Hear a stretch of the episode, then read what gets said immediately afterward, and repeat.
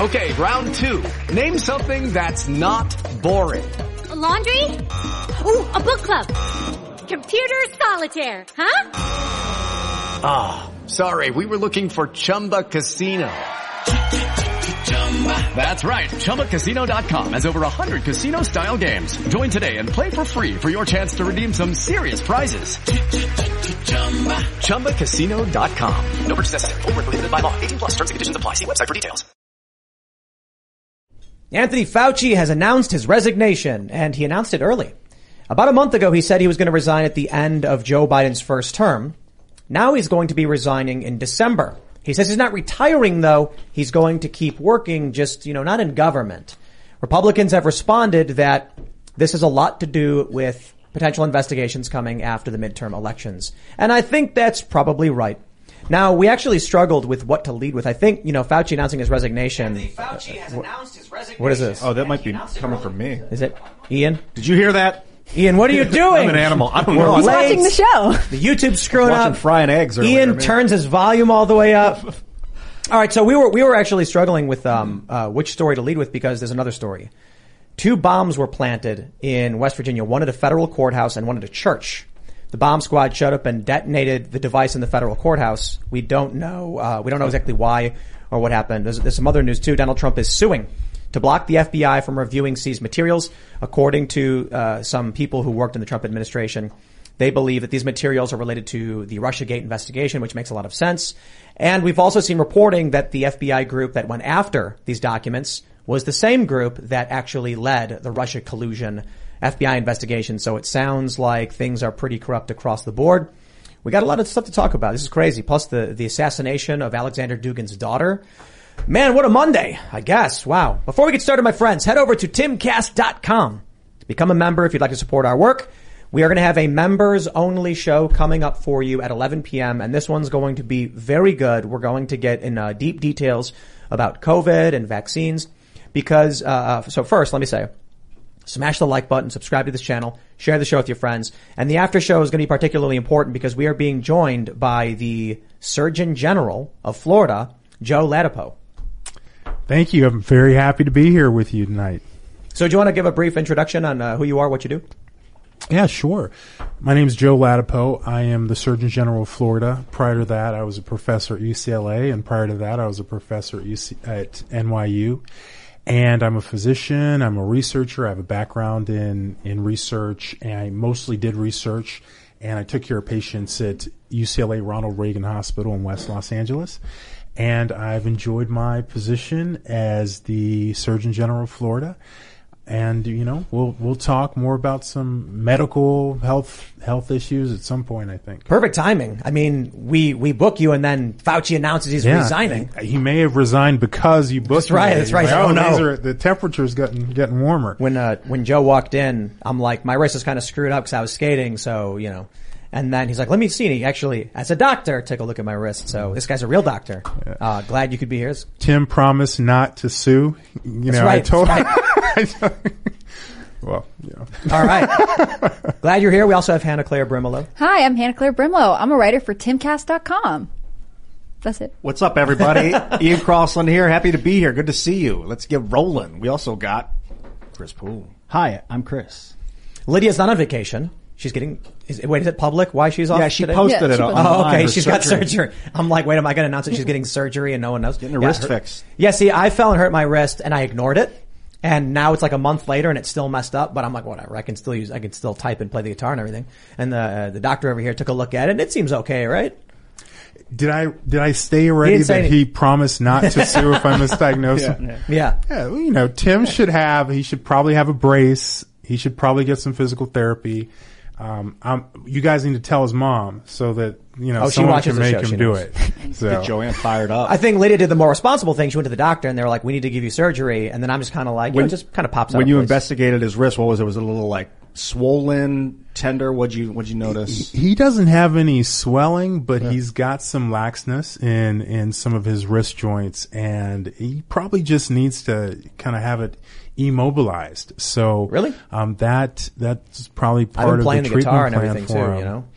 Yeah, they, they've it Joe some doesn't like that so answer. that, you know, you're not you're not arthritic when you're when you're uh, little bit. You know, 10 Hey, we got a we got a music video coming out on Friday, oh, so man, you know, a now's song. not the time to immobilize my wrist. What do you soak well, it actually, in the tub? just Carter You playing the submerge guitar, it and let it just, float in the tub. Does that help? You you can be like a doctor and be a bad patient. So you can you can wear the wrist brace and then take it off to play guitar and skateboard, and then when you come into the doctor's office, say that you've been adherent. I actually- so that's I- how doctors are. I put the wrist brace on when I am skate, skating. Okay. Yeah, so I was skateboarding earlier, and I was I always wear the wrist guard, and I actually fell good. on it, and I'm glad I was wearing the wrist guard. you Okay. know. Oh, nice. Yeah.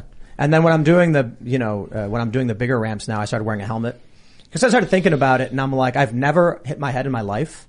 But it would kind of suck for everybody who worked here if I hit my head and they lost their jobs. So I'm like, I, Yes, I'm really opposed to this. I would personally like it if you wore a helmet So I every time. helmet, Me yeah. and your mom are like, Tim, put a helmet on.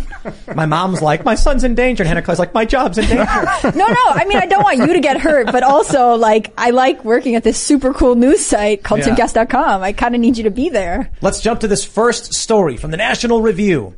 Anthony Fauci plans to step down in December. That's it. He wrote a big long thing saying, I will be leaving these positions in December of this year to pursue the next chapter of my career. He's 81. What's the next chapter of your career? I mean, I'm trying to be a dick or anything, but it's like, bro, get your rocking chair, sit on your porch, rock back and forth with a nice sweet tea and enjoy, enjoy, enjoy your sunny days, man. But, uh, he's saying he's still got a lot to do. Now, the, the big thing here is, let me see if I have it pulled up. Newsweek writes, Fauci resigning out of fear of GOP investigations, say Republicans. In December, Fauci will forfeit his roles as the chief of the NIAID, Laboratory of Immunoregulation, and President Joe Biden's chief medical advisor, saying he wants to pursue the next chapter of my career. Republicans believe Fauci is leaving government due to the possibility that the GOP will take control of the House in November. Quote, Dr. Fauci is conveniently resigning from his position in December before House Republicans have an opportunity to hold him accountable for destroying our country over these past three years. The Republican rep Andy Biggs of Arizona tweeted, adding that Fauci will be held accountable whether or not he remains in public office. This guy is a coward. Well, maybe that's the case, but if he's not actively in government and they start investigating him, it won't disrupt whatever those those uh, institutions are actually doing. So, either way, this is uh, this move will absolutely help Joe Biden's administration over the next couple of years and the NIA, NIAID. But I'm curious, uh, Joe, considering you're actually, I mean, Surgeon General, you're like the top doctor of Florida, right? As crazy as it sounds, I mean, I have to pinch myself. I'm literally the top doctor of Florida, which is kind of nuts. Well, what do you, what do you think about this? You, you think his resignation is just career stuff? Uh, what do you think about Fauci? Well, you know, I think Dr. Fauci is a creepy guy, to be totally honest. He gives me the creeps. You know, I think that he's, you know, he, he's, he is enigmatic of a, of a physician who is really more of a politician and more about, you know, sort of agendas than about health. I mean, that's been very obvious with how he handled the pandemic. Not a single word, right? You have a condition where obesity is a major risk factor. Did he ever say, Hey, Americans, by the way, you know, lose weight if you're overweight, get some exercise? I didn't hear that out of his mouth. He did once say vitamin D though. He, he did say vitamin D is important. He did say that once, and he said that once, right? Never again. once, right? Yeah. Right. That is, that is the creepiest thing to me about a lot of this, uh, is that during the pandemic, people had, had pointed out quite extensively vitamin D, you know, getting sunlight, getting exercise, getting fresh air, and these things were really important. But this was never the official guidance. It was never the, the narrative. In fact, it was quite the opposite. Stay inside. Don't go outside. In, in, in big cities, they locked everybody in their homes. Yeah, no, absolutely. And you know, there's some controversy over vitamin D, but it's not killing anyone. So it What's- was the right thing to do. What's the vitamin D recommend it. controversy? Well, it's, you know, vitamin D is very mysterious because there is study after study that shows that if you have low levels of vitamin D, you're at higher risk for everything. Depression, high blood pressure, cancer. I mean, you name it. Infection. But the clinical trials have not usually shown what the other studies have shown. Not all of them though. Some of them have shown a reduction in infection actually with vitamin D pre-pandemic. But it, again, it's, it's very interesting. The studies go both ways. And what, what gets me actually is that, you know, maybe it doesn't work, but there's like, there's a class of doctors who are just rabid about trying to stop people from using medications that are low risk and you know and are uncertain. Well, They're just they just want to keep saying no, that doesn't work. No, that doesn't work. There's actually a I won't I don't want to get too nerdy, but fluvoxamine is a medication that had a couple clinical trials that showed benefit in COVID, and I I recommended it. You know, I recommended it to patients because there was data. But, you know, another trial just came out that didn't find a benefit and Picture this. You're driving on the open road, taking in the beautiful views this country offers. Then out of nowhere, you hear a noise and your car breaks down. While still frustrating, you feel protected because you have a plan through CarShield. CarShield has helped millions of drivers from having to pay back-breaking car repair costs. All you have to do is call before a breakdown. Plans can pay for expensive repairs on your out-of-warranty car, truck, or SUV. All for CarShield's low monthly rate that never goes up as long as you cover your car. With a plan through CarShield, you get protection on over 5,000 major parts and systems with just a visit to carshield.com slash Carlson. I'm talking big money items like your transmission, engine, electronics, and so much more. CarShield is here to keep you moving forward and make car breakdowns and the repairs that follow just a tiny bump in the road. Go to carshield.com slash Carlson. Protect yourself from the unprecedented rise in costs for parts and repairs. Visit now to save 20%. carshield.com slash Carlson. That's carshield.com slash Carlson. the the writers at the New England Journal of Medicine slammed this medication. But the problem is the medication was dosed at like 50% of the dose that worked. So how can you slam, how can you conclude that something doesn't work when you're not even dosing it right? But they're just crazy about concluding things don't work and telling people not to use stuff. What was what was the one you just mentioned? Flu, flu, fluvoxamine? fluvoxamine. What is that? Actually, it's it's a medication for like anxiety, and it just so happens that one of the ways it works is on a receptor that is also needed by the virus. So a few clinical trials have shown that it it benefits people. But so this is not an official treatment. It's not approved or anything like that. It's not an official treatment. The FDA actually reviewed it recently, and they decided not to give it the thumbs up. And you know that was criticized by some advocates of the of the medication. And you know the FDA, it wasn't that they didn't make the right decision, but they took forever to make the decision. And this thing, we could have had the answer to this like two years ago, literally. But there was, you know, there was very little interest in treatment during the pandemic, as many think- people know. There's there's there, there's several treatments that um, have become you know notorious, and YouTube explicitly bans people for for uh, advocating for and things like that. The strange thing to me about a lot of it is if if the argument was always talk to your doctor, why is it that if if a doctor recommends something publicly, it's it's unacceptable and, and it's bannable? Look, I, I understand this. There were there's there's a lot of crazy people saying a lot of crazy things online. And I can understand there's a fear that during a pandemic, someone's telling you to do something wacky or wild, and you know they want to they want to control that, but you can't. That's that's the thing. Like you, you literally can't. You've got a bunch of doctors who are like, I'm a doctor. Here's what I recommend, and they're like, you're banned. And it's like, but Fauci's not practicing. Is that correct? Like he wasn't practicing for 30 years. I don't think he still sees patients, certainly not actively or frequently. So the the issue I take with Fauci over the past several years, um, notably during the peak of the pandemic, was the the wishy washiness, the flip flopping, Yeah, which which he justified as, oh, the science is changing. Oh gosh, he'll justify anything. That guy, I mean, he's so slippery and slick. He, I he just he's completely dishonest. It's ironic that so many Americans trust him, and he is probably one of the least trustworthy doctors I've ever you know observed in my life. But he's not even, my understanding, not practicing for a very, very long time. He's a bureaucrat more than anything. Oh, that's for sure. But he's coming off on TV as if he is the expert. Right. And because of the things he says, you end up with these really weird tribalist positions where very famously early on he said, don't wear masks. Later on, he said the reason they were saying that is because they needed the masks for the nurses and the doctors and it was more important they got it. And it was like, so which is it? You know, were you, did the science change or were you aware and you didn't want people buying masks?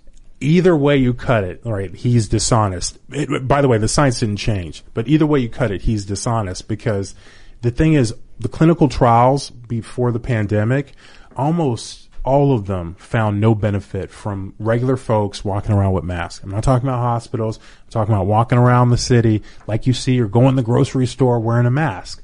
So that's what the studies showed. So the rationale behind But that was his- flipping or who Then, knows? well, then why did he change his position? That's a great question. I mean, you know, he what he said, of course, was that he was trying to save the masks for healthcare workers. But how can you even believe? I mean, it's hard to. Well, so I'll, I'll, I'll say this: uh, we we've had we've had conversations about masks before. Um, we're we're outside of all of this pandemic stuff now, so I don't know where any any like YouTube's policies sit on this stuff. But uh, we've pulled up the CDC's website, and it actually it, it's not as crazy as as a lot of you know. There, there's the, there's the pro mask people and the anti mask people. It's actually decently. I mean, uh, moderate when it comes to masks. Like the CDC said, there's a marginal benefit. It's decent enough that they would recommend it in some circumstances. Like the obvious thing I would say, you know, obviously if you're sick and you're wearing a mask, you're going to stop some coughing, sneezing, and spitting on people and something like that, right? Sure, but that's different from whether wearing a mask reduces the chance of someone else getting a virus.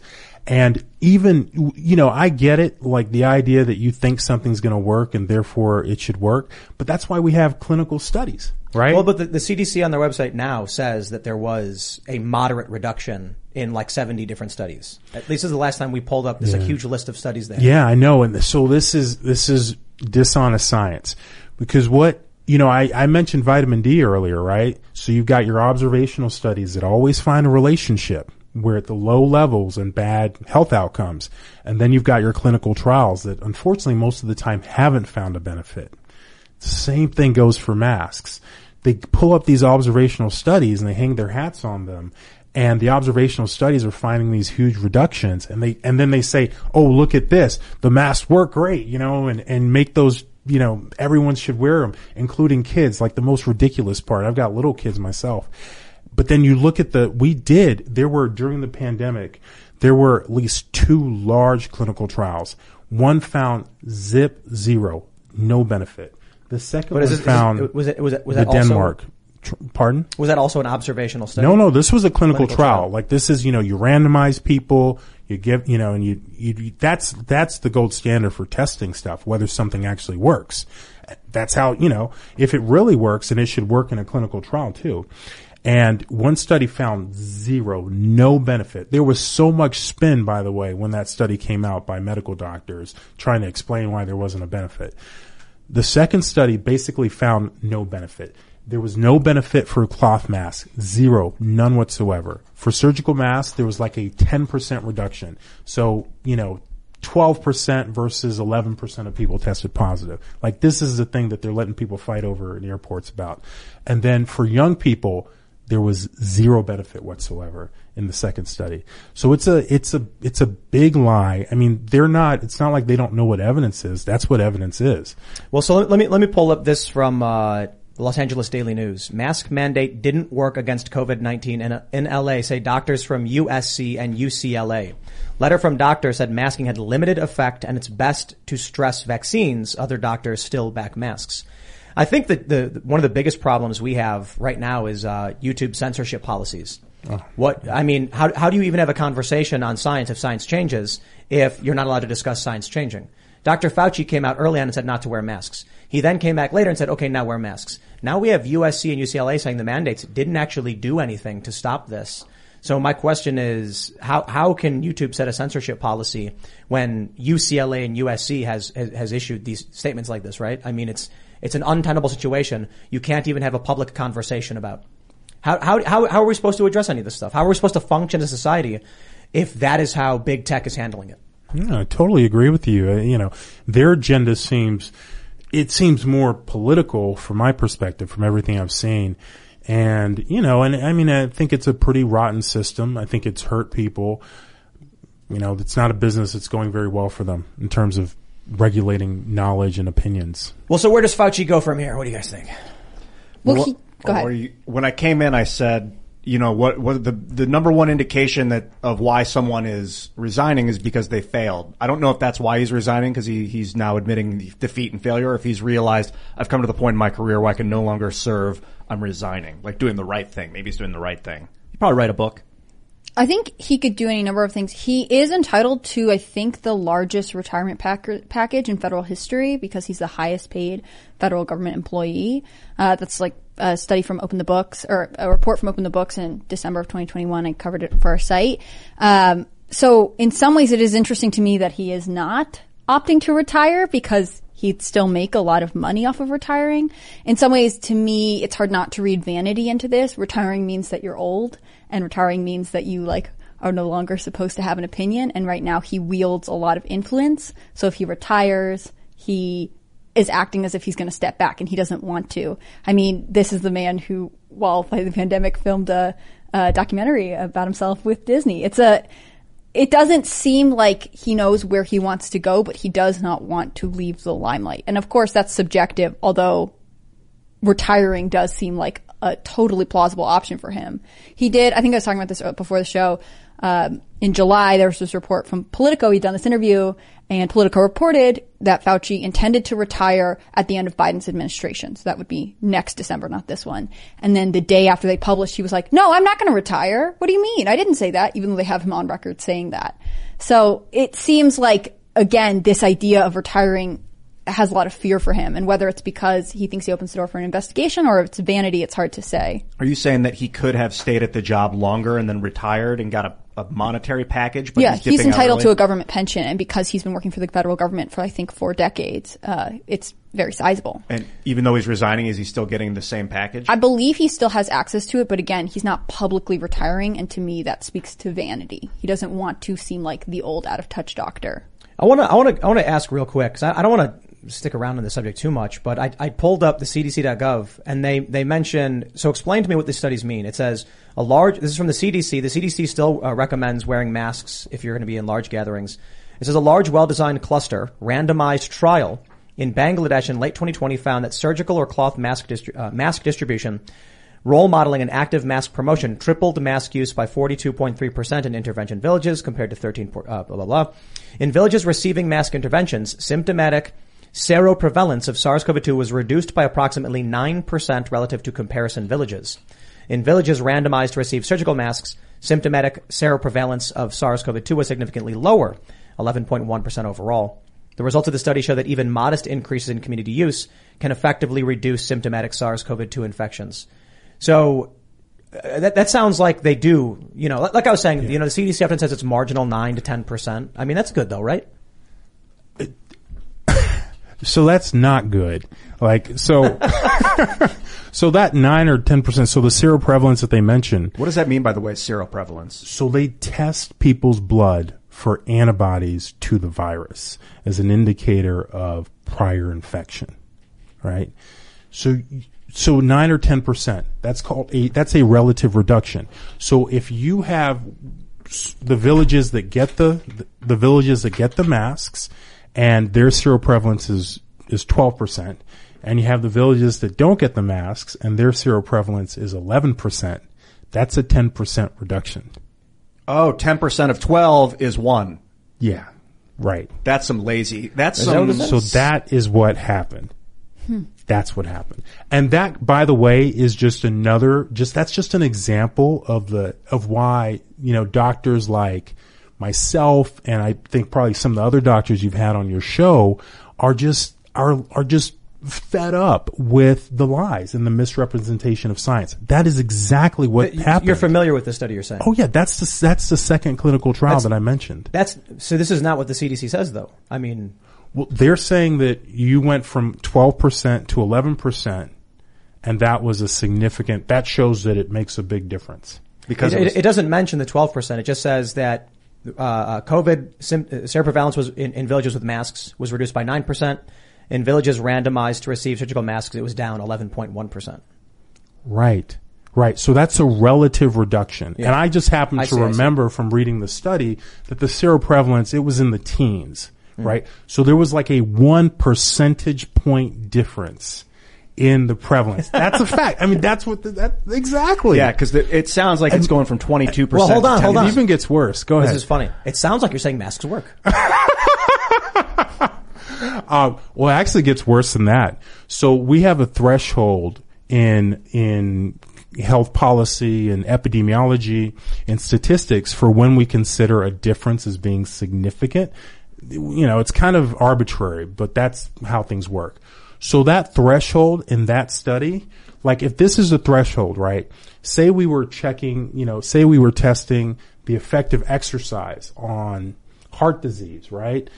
You know, if this is the threshold, you compare people that exercise, people who don't, like you're like way below the threshold. It clearly is beneficial for health. The threshold for that study was right here. It was barely significant. They were, they, they barely reached significance. I mean, that is a, an extremely weak finding.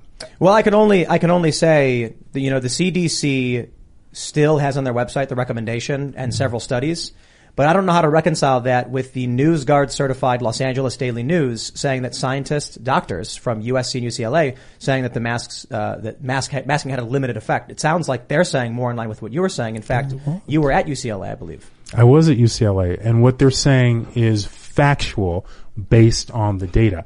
Maybe they work a lot better, but that hasn't been shown from clinical trials. Is there uh, evidence that if you have a dirty mask with like fecal, like just gross stuff that and you breathe it in, that it'll make you sick?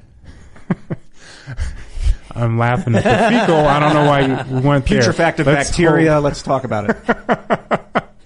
Well, if you have fecal stuff on your mask, you probably will get sick. Typhus, But Halitosis. Well, there, you know, there, actually there are some studies that show some evidence of, of harm, potential harm. You know, they don't get a lot of, they don't get any media attention, but there are some studies that show harm. In fact, there was a clinical trial of cloth masks among doctors, healthcare workers in Thailand. I think it was Thailand.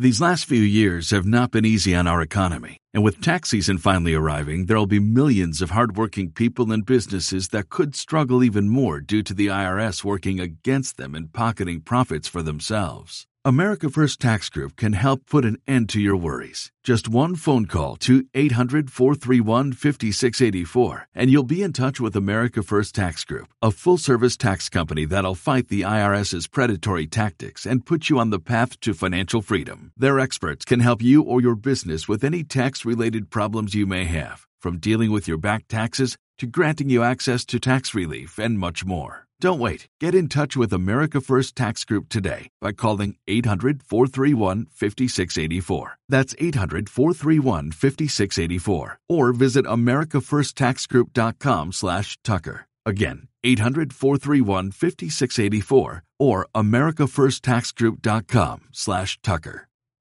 that was published years ago in the British Medical Journal, which is a very good journal, that compared cloth masks to surgical masks. And basically, the people in the cloth mask group got more infections. Like it seemed to something about it seemed to increase their. Is it is it is it is it fair to say though you got to be careful about like a single study that comes out? You know, you want to see it mul- the, the, the test like you want to see the results uh, absolutely over in and over science? Absolutely, absolutely. You mentioned observational studies. How do those work exactly relative to like a clinical trial? Well, a clinical trial is great because you, you bring people in and you say that, okay, these people, they're going to get the intervention. These people are not. And you kind of, you follow them and you see what happens. I mean, that's the gold standard. Observational studies, you know, you go around this room and you measure, let's say you measure, um, you know, what's a good one for this room? Uh, Sugar mood. consumption. You- Let's do it. yeah. Okay. So you measure sugar consumption and you have each one of us go out and skateboard. Okay.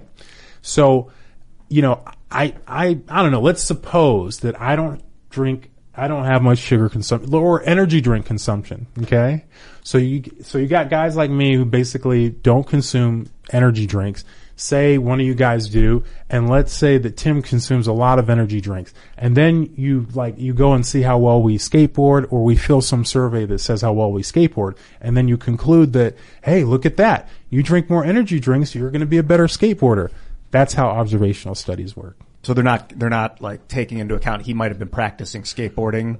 Right. At, at the so or I, was, could. or I, I ate a burrito beforehand and you yeah, didn't, or is- or He's they in a good could. mood they or could. any of that. yeah. And therefore, with that, you have different quality studies. Like some of So- them might be better. So I, I think you know with with observational studies you would need substantially more And all you'd really do, it sounds like, is find anomalies, find things that may be that you'd want to test further. That's exactly right. You have to be very, very careful. Yeah. Very, very careful. I mean, the, the, there's so many examples of misdirection from observational studies. In regards to vitamin D, which we brought up earlier, is there a difference? I've heard there's a difference in endogenous vitamin D and vitamin D that you take, meaning the, the vitamin D you get your body to produce naturally from like sunlight causing it to happen as opposed to eating a vitamin D uh, vitamin. Yeah. Is there a difference in the way it biochemically interacts?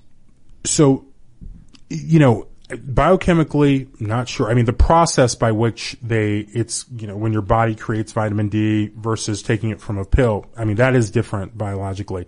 But, you know, in terms of things like if you break your wrist or something and it's cause you've, you've got, you know, low bone density, whether you take supplemental vitamin D or you get more sunlight, the benefits of the vitamin D to your bones are going to be the same, but there are people who believe that there are differences in the effects from whether it's sunlight or from a pill. I don't know that science well enough. To We're gonna say. we're gonna do a like very hard segue And they call that jerk. Let's jerk. Brace yourselves, jerk- everybody. Brace yourselves. Abrupt the subject is changing direction. so hard.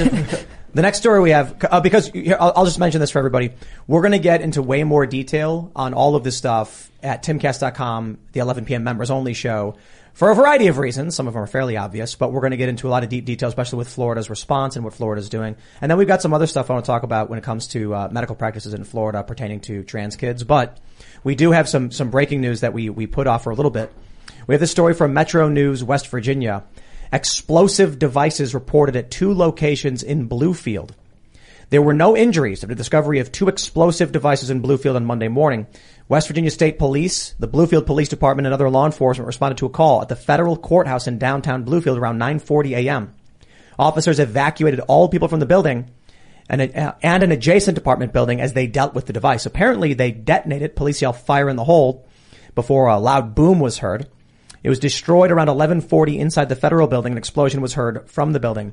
Another device was found at, uh, I believe it's down here, Westminster Presbyterian Church in Bluefield, West Virginia. Bomb squad has arrived. So, uh, the reason I thought this was, you know, this, this story caught my eye and it's not really getting a lot of attention is someone planted a bomb at a federal courthouse. I mean, we saw in, in 2020 the riots with the far left. They were attacking the federal courthouse in Portland. And then I saw it was West Virginia and West Virginia is MAGA country. You know, it's, it's the second most Trump supporting state in the United States. So I wondered who or why would someone do this? Entirely possible. It's an isolated incident pertaining to local matters and it's only getting national attention because of the tensions and the conflicts that's been happening at the federal level or with the FBI, for instance. So we don't know for sure. Uh, entirely could be local conflict. Uh, or it could be, I mean, I'll just, I'll just throw it out to you guys. What political ideology would attack a federal courthouse and a church? Well, I've been on high alert since Dugin's daughter. We might talk about this more later. That's the next one we're getting okay, into. his And that- that's daughter why was I'm- killed in a car bomb. So there's this bombing theme in the last five days. All of a sudden, I'm very concerned about false flags. This could have been an, an, someone from another country that wants to instill agitation in the in the people's minds. I and that, that it's a church and a courthouse. Like I think Tim, Two different saying- buildings about a mile apart. Yeah, like you don't have far right religious zealots bombing churches Mm-hmm. ever, really. I mean, it, it- so that doesn't make it doesn't seem like uh I am very hesitant to start blaming groups or ideologies for this because it could be anybody that wants to see chaos in the United States could be doing stuff. like Fog this. of War, man. Yuri Bezmenov. Yeah, I I- I remember in the 1970s there were a lot of environmentalist extremists who bombed federal buildings or uh, federal lands. The there is a suspect in custody. He's uh, his name's Dean Fowler. He's 50 years old. There's not. I haven't made, had a chance to look into him too intensely. I mean, there is the instinct, and I hesitate to tie it to any specific group, although it's incredibly disruptive. Um, but there's also a chance someone had something personal. I was saying before the show that I wonder what uh, what was on the docket in the courthouse that day, um, and we looked it up. The church and the uh, federal building are about a mile apart, so there's a question of like why those two places because there's Roe v. Wade. Roe v. Wade. SCOTUS. I mean, there's anything. church. Or he knows a lawyer who was practicing and he's mad at the priest down the street. Like, it's very hard to tell without Right. a ton of information. that f- first and foremost the most important thing. Mm-hmm. It it's it's it's small town West Virginia, so strong possibility guy, you know, a, a, a, the priest and his neighbor got into a fight. They have a mm-hmm. court hearing for some reason. I don't know. It's a federal court, so that doesn't make sense actually. Yeah. There's no reason why a local dispute would go to a federal court. It could be someone from outside the state who had a dispute with this guy and was being sued interstate, so it's federal. It's possible, but I gotta say, the memes I, all see, I see all right now are Roe v. Wade. The federal courts, the Supreme Court, the, the, the federal court of this country, the big one. Why would someone go after a church in a federal court? Simple solution hypothesis, not saying we have any evidence of this, is, is left wing. Yeah. I I mean, it- it's typically not. Well, I, I don't know.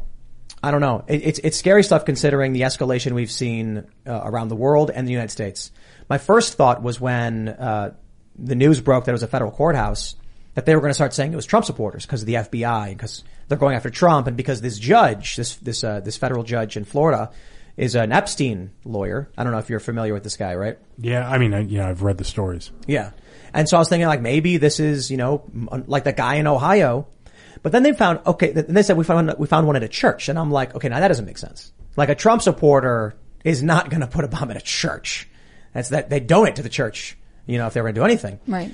And so then I saw, you know, I saw these memes on Facebook and they're calling it Rovember. They're saying Rovember, Roe v. Wade November. Go out and vote November. Democrats, Roe v. Wade, the federal courts, the churches, the religious people. And I'm wondering if this is just more likely to be at the very least, not saying we have evidence, but left wing radicalization and, and, and attacks. Why would it happen in literal MAGA country though? It's just, it's just weird. I mean, it's a sign of uh, disruption.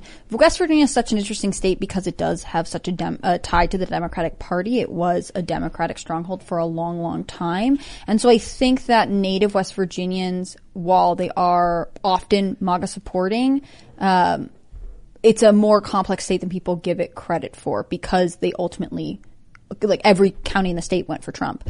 Um, I do say like it's very hard to tell. I wouldn't be surprised at all if this had uh, left wing ties. And again, I would really like to know what was going on in the courthouse today. The church is what's interesting to me because it feels more personal. Again, a mile away, a twenty minute walk. That means that you could have probably. I mean, it's West Virginia. There are probably four other churches within the vicinity. Why the Presbyterian one? Why that one specifically? And again, that goes back to it being specific to that community. You want to look? You can look, yeah. No, I mean, this is the thing I can't reconcile, right? Uh, a, a local dispute with a local church, but a federal courthouse? There wouldn't be a suit at the federal courthouse. Maybe, uh, the, someone at the church ratted out a guy and it's a, it's a criminal matter. I honestly don't know. They said that the suspect who's in custody is going to undergo evaluation, so they might be arguing that there's some sort of psychological disturbance. Like, but again, this is a Anybody who's and putting a bomb anywhere is going a to have a functioning right. bomb. They had to detonate this, and they didn't go in and say like, "Oh, this doesn't work" or "It's fake." Like they had to destroy it. Is there knowledge about what the explosive was? Sometimes that can help you discern Yeah. who did it. They didn't say. I haven't seen anything. But obviously, there's a reason why I bring this up. Civil War, right? Is this, uh, you know, I- how, how, how old are you, uh, Joe? Can I ask? I am. You can ask. Yeah, you don't seem can that old. ask. I am 43 years old. Hey, me Not that old. Yeah. Are you I- really? Yeah. Oh, okay. You look so much. 79, baby. what what month? your birthday? yeah, you too. dude. What month? I was born in December. Okay, April. Yeah. I was talking to a guy who was in his 60s, and he said that he was uh, just a couple years shy of getting drafted into Vietnam. And then I said, "So you saw the news reports about the Weather Underground?" And he's like, "Oh yeah." And then I was like, "Is it worse now, or was it worse then?" He says, "Way worse now." He can't believe it. That's the mm. media. A lot of it is because of the media. Because one bomb in central, you know, West Virginia now is global no, like notoriety. Whereas in the seventies, it was like, good luck if you read about it in the paper the next day. Maybe it was more regional, and that could be it. And that's one of the things he pointed out. He said the issue is that everything's instantaneous these days. You know, back then something would happen. It would take a while for people to find out about it and react to it, whether that's an escalation or just you know generally learning about it. And so I think that's the important point. In the 70s with the Weather Underground, something happens. When did you learn it happened? Right? Uh, uh, Three days later, maybe it happens on a Friday. You don't watch the news until Monday, and then the Monday news report comes out. and You're like, huh. Today, it's the moment it happens. Mm-hmm. The moment this story hit, like I'm, I'm seeing it. I mean, granted, it's my job, but for people who are on Twitter, you're learning about it right away. I think that actually does mean it's worse, though. You know why? If it took a week, I mean, you go back to the revolutionary period. If it took a month or two months for someone in a different state to find out that someone got shot in a different state, they could not react to it or escalate because they didn't know it happened. But now with social media and with instant communications, the moment it happens, you, you see a protest, right? Like you get a video of a dude being beaten by cops. Hour later, Black Lives Matter is out on the street protesting. That wasn't, that would be possible without the internet, without cell phones. Before, before, even before, um, even when we had cell phones, that wouldn't have happened. It was only after the iPhone made it possible for people to pull up Facebook and see community organizing instantly did we start seeing that kind of phenomenon. Phenomenon. So it could be 2007. Some cop beats a guy. Protests don't show up until the next day because people go home, get on the computer, then learn about it, then show up the next day. Today, mass text, texts go out. So I'm wondering if our tolerance for violence is going down and it's not necessarily, I, I think violence is getting, is, is, is up, obviously. Murders are way up. But I'm wondering if relative to political conflicts, it's not as much violence that will trigger a civil war, civil conflict or something like that. I, I, I, it's very interesting conversation. I think it's, it's, I'm calloused to this stuff. I've become calloused. Uh, I see it. It doesn't hurt as bad. I don't immediately believe that guy's the villain because I think I saw him punch him. Like, I don't know what's going on. But the downside is when you're calloused, you don't, you can't really feel. I can't feel it. It's not, it's not making me snap to attention maybe like it should be. Um, the downside is people are going to go nuts faster. The upside is people can mobilize faster if there's a real emergency like a, some sort of flood or whatever. Uh, there are just to tie this up, ten close, ten churches closer 10? Uh, to the courthouse than the Westminster Presbyterian Church, Yeah. which is actually a little bit far, like Interesting. farther away.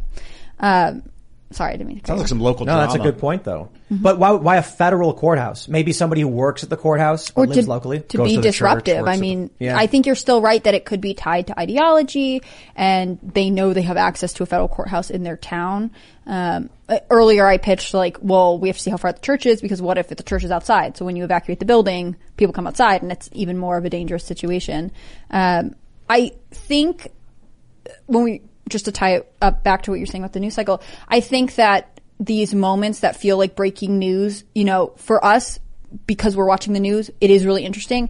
And for some people, they'll remember it, but they won't start to pay attention until there's a pattern, until there's another federal courthouse in another small town in mm-hmm. another part of America. And then it will start to seem like, oh, wait, is something going on? And at that point, we really have to ask ourselves, like, are we too late? Are we missing something that's really significant that's going on? One, one of the mistakes people make is when you hear stories about small rural towns being, you know, targeted in this way for whatever this was, they say, well, it's probably not political because why would they come to this small town? And it's like, okay, you know, that's one way to think about it. But we have seen Antifa go to small towns. We have seen riots in small towns. And the, the, the idea behind that is in order to inflict maximum terror, if you're engaged in political violence, you have to go to small towns because people feel safe when they're far away from the cities. Mm-hmm. If the riots and the attacks are happening in small towns, so that was the logic around why far left extremists were, were going to these towns. It's the logic behind why a terrorist would attack a small town to make sure that everyone feels terrified of it. But I don't know. I mean, either way, this looks like terror. It was at a courthouse. I think that instantly qualifies it.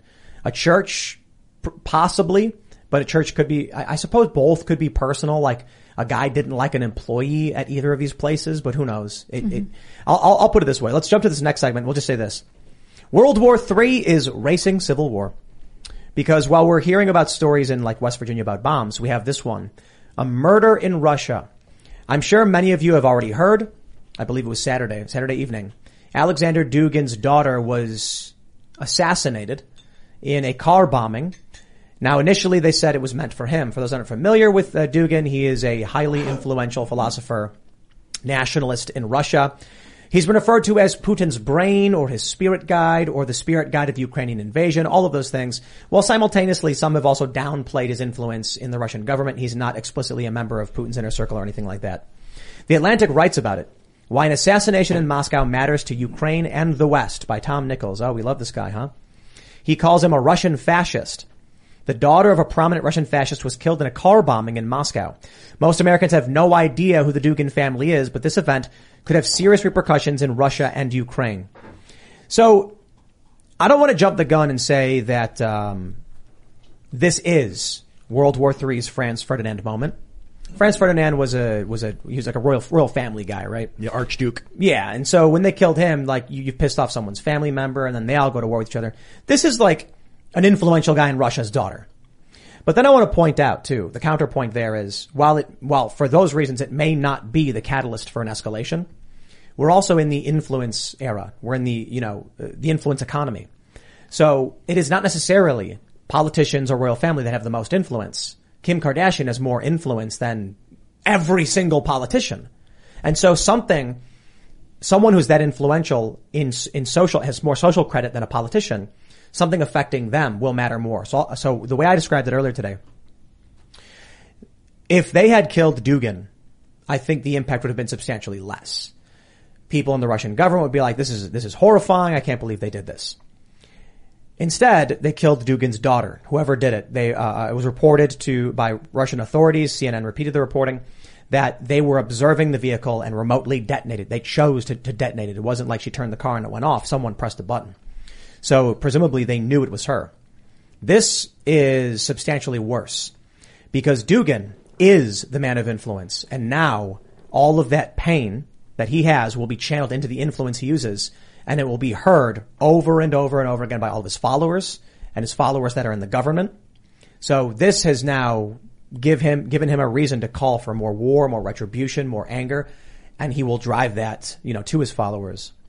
On his, I don't know. On his, fa- on its face, it looks like Ukrainians killed Dugin's daughter as retaliation for the war in Ukraine. But I was reading an article and they're like, ah, false. This is a this is a textbook Russian false flag op- could be a textbook Russian false flag operation. And then I started picturing like a conversation between Dugin and Putin, and Dugin's like, I would give everything for this country, Vladimir, everything. And Vladimir's like, you would give everything, and he's like, yeah, I would. And then Putin's like, all right, well then I'll kill his daughter because he just he had, and I don't even feel guilty about it because he already said he'd sacrifice everything for it. So There, reportedly, he has said things about sacrificing everything for the cause and things like that. But to this, to this extent, I would just say it is the simple solution that they blew up his car and it was the wrong person. It's the simple solution that this guy is a nationalist, powerful influencer and they wanted him gone.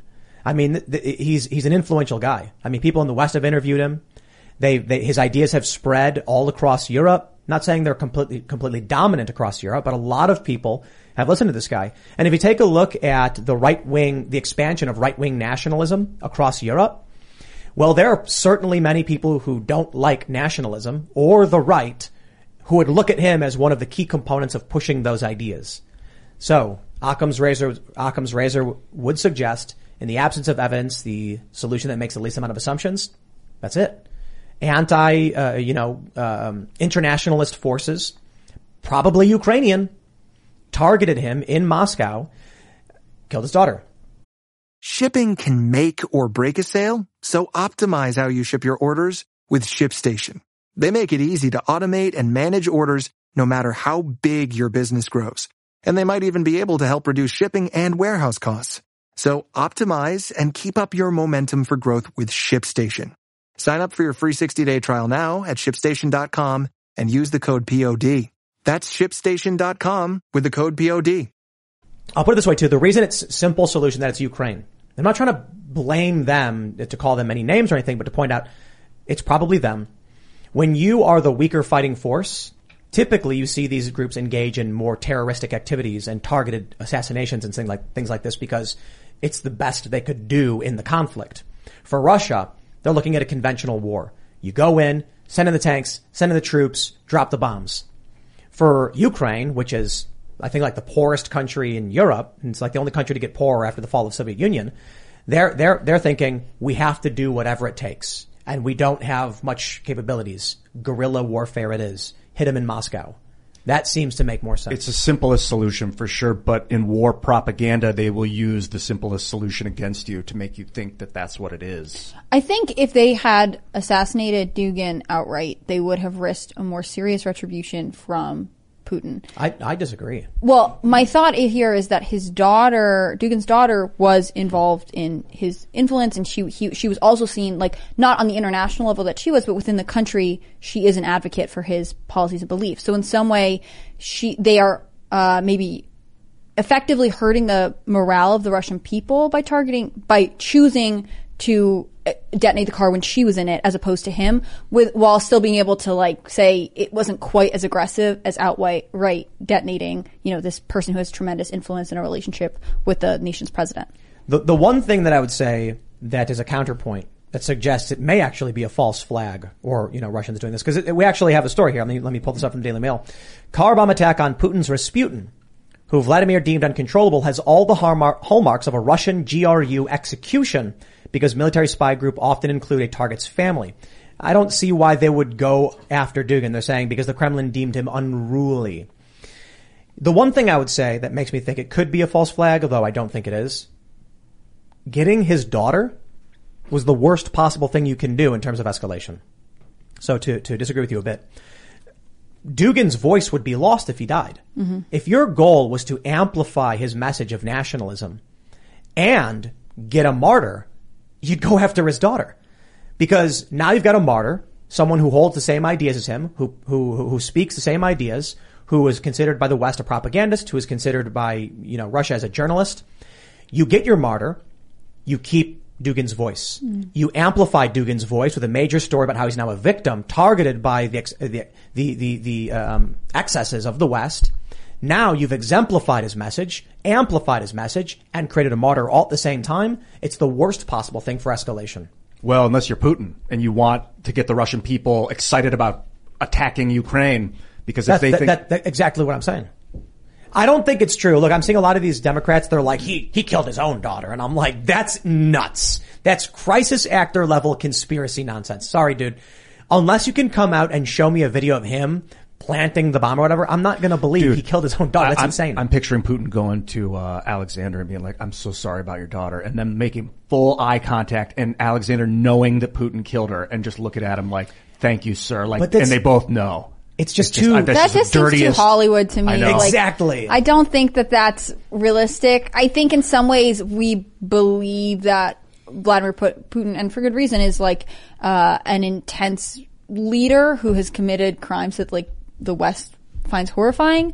But I don't think that there would be any benefit, especially if we already think this guy is unruly. Then like being like, and then I killed your daughter. Like they deemed him unruly. How do we know he's not going to flip and be like, I hate Putin now? You know what I mean? Like it it doesn't do anything for Putin to try and antagonize or play with a variable that isn't dependable. If if they really do believe he's unruly, I think that I mean, the most, to me, the most straightforward answer is like this was an attempted assassination. Uh, Like, I haven't read enough to know where Dugin was in relation to the car. Was he even there? Like, to me, it makes more sense that they are trying to both be aggressive and also passive aggressive at the same time, and they see as taking out his daughter as uh, a- an aggressive move without, while still being able to say, "Well, we're not the aggressors in this war."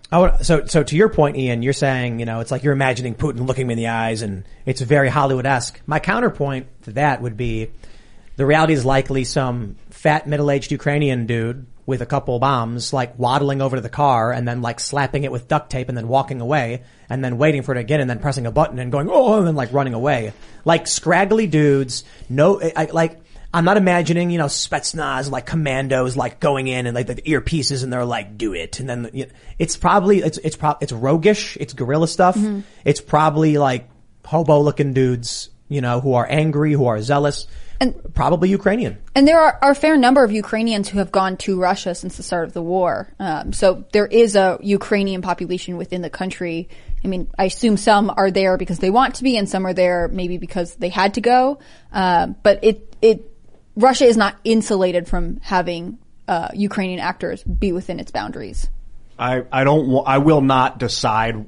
I don't even like the word probable now because war fog is so the it's ripe for for disillusionment and you want to trick people and you want to create that. So the most obvious answer a lot of times in war is not the right answer. The the open field that looks like the best path is probably the kill zone, so you don't want to go through it, kind of thing. Um, and I, am going to wait and see if they use this as as a juxt- as a reason to go harder in Ukraine. Then that's like well, Russia well, is saying Ukraine did it. of course. Someone just super chatted in the pale moonlight, Tim. Do you guys know what that's a reference to? No, no Star Trek fans. Mm, for shame. Uh, Deep Space Nine. Um, in the pale moonlight. Brilliant television. Spoiler alert. Spoiler alert. It's like a thirty-year-old show, but I'm going to spoil it for you.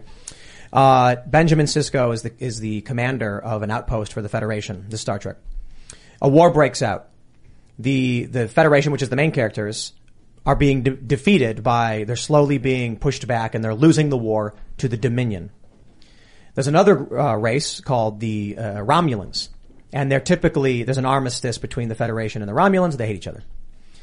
They they go to them and say, "You have to join the war on our side. Otherwise, after we're defeated, the Dominion will come and crush you." And they're like, "No, they won't, and we don't care. We can handle ourselves." So the commander stages a false flag where he blows up a senator in a spaceship and plants evidence to make it seem, I could be getting this wrong, but something like this, makes it seem like the Dominion did it, forcing the Romulans to join the war on the side of the Federation. Now that we've gotten the fictional fun writing out of the way, there's a very real possibility that the goal here was a false flag and it was to rally the, the Russian people saying, look, they killed this young woman. She was 29 years old. They're targeting our children. This is horrible. We need your support in this war. And depending on what you read, Western propaganda says Ukraine's winning. Eastern propaganda says Ukraine's losing. Who knows, man? It's fog such a, of war. It's an emotional assassination. That was not a tactical assassination. That didn't take out a leader or a military commander or any and, of that. and car bombs all- are crude. Yeah, super super crude and and a lot of collateral damage. It was not a surgical maneuver. Well, I'm I'm shocked that they would claim that anyone has done it. That they would deign to act like they know who did it, and if they do know who did it, how do they know who did it? I want to know. It doesn't matter. And that, that's ultimately what it comes down to. It doesn't matter who did. You know why? Because in the East, they're going to say in Russia and in China, they're going to say it was the uh, uh, Ukrainians, it was NATO. In the West, they're posting all over Twitter that it was a false flag, that Dugin killed his own daughter, because they have to. Because both mm-hmm. sides have to. There's to a narrative they have to keep up. Yep. And then in the end, we'll just be left wondering what actually happened. The good news is, whoever wins will tell us. For sure. Honestly. Well, yeah. They'll oh, give us the whole story They'll write the history for us, the history books, and then they'll let us read them. with all the details. Don't even worry about it. do you think that the Russians are going to just end up taking the eastern part of Ukraine, get access to the Red Sea, and then it'll be over? I don't know. I mean, What's I your don't opinion as a doctor? As the Surgeon General of Florida, Your expert tell me about your What do you think opinions about on Ukraine? No, Russia and. Ukraine. it is interesting. I mean, I think I agree that the part that is interesting. Wouldn't it be nice to actually know what happened? Yes. You know, it would. love I to mean, it's just, and not. Uh, of course, it doesn't even end with this, right? There's so many examples in history where it's still unclear what exactly happened, um, who gained, who lost, who was behind, sort of who was, who was, um, who was pulling the strings to to to you know create a series of events. It, it certainly it does have the feel of that that um, you know not an accident. I mean, it could have been, and I agree that, that that's sort of the simplest answer. You know, Occam's razor, but um, boy, it seems awfully dastardly to to just have a simple explanation. Let's jump to uh, another hard segue and jump back to the medical stuff. It was it was it was a bit tough. I'll just you know as an aside because we've got um, you know obviously big stories with Fauci's res- resignation, but also the war, and they're like very distinct, and so like trying to segue between them is not really possible. But we'll jump to this one from the post millennial.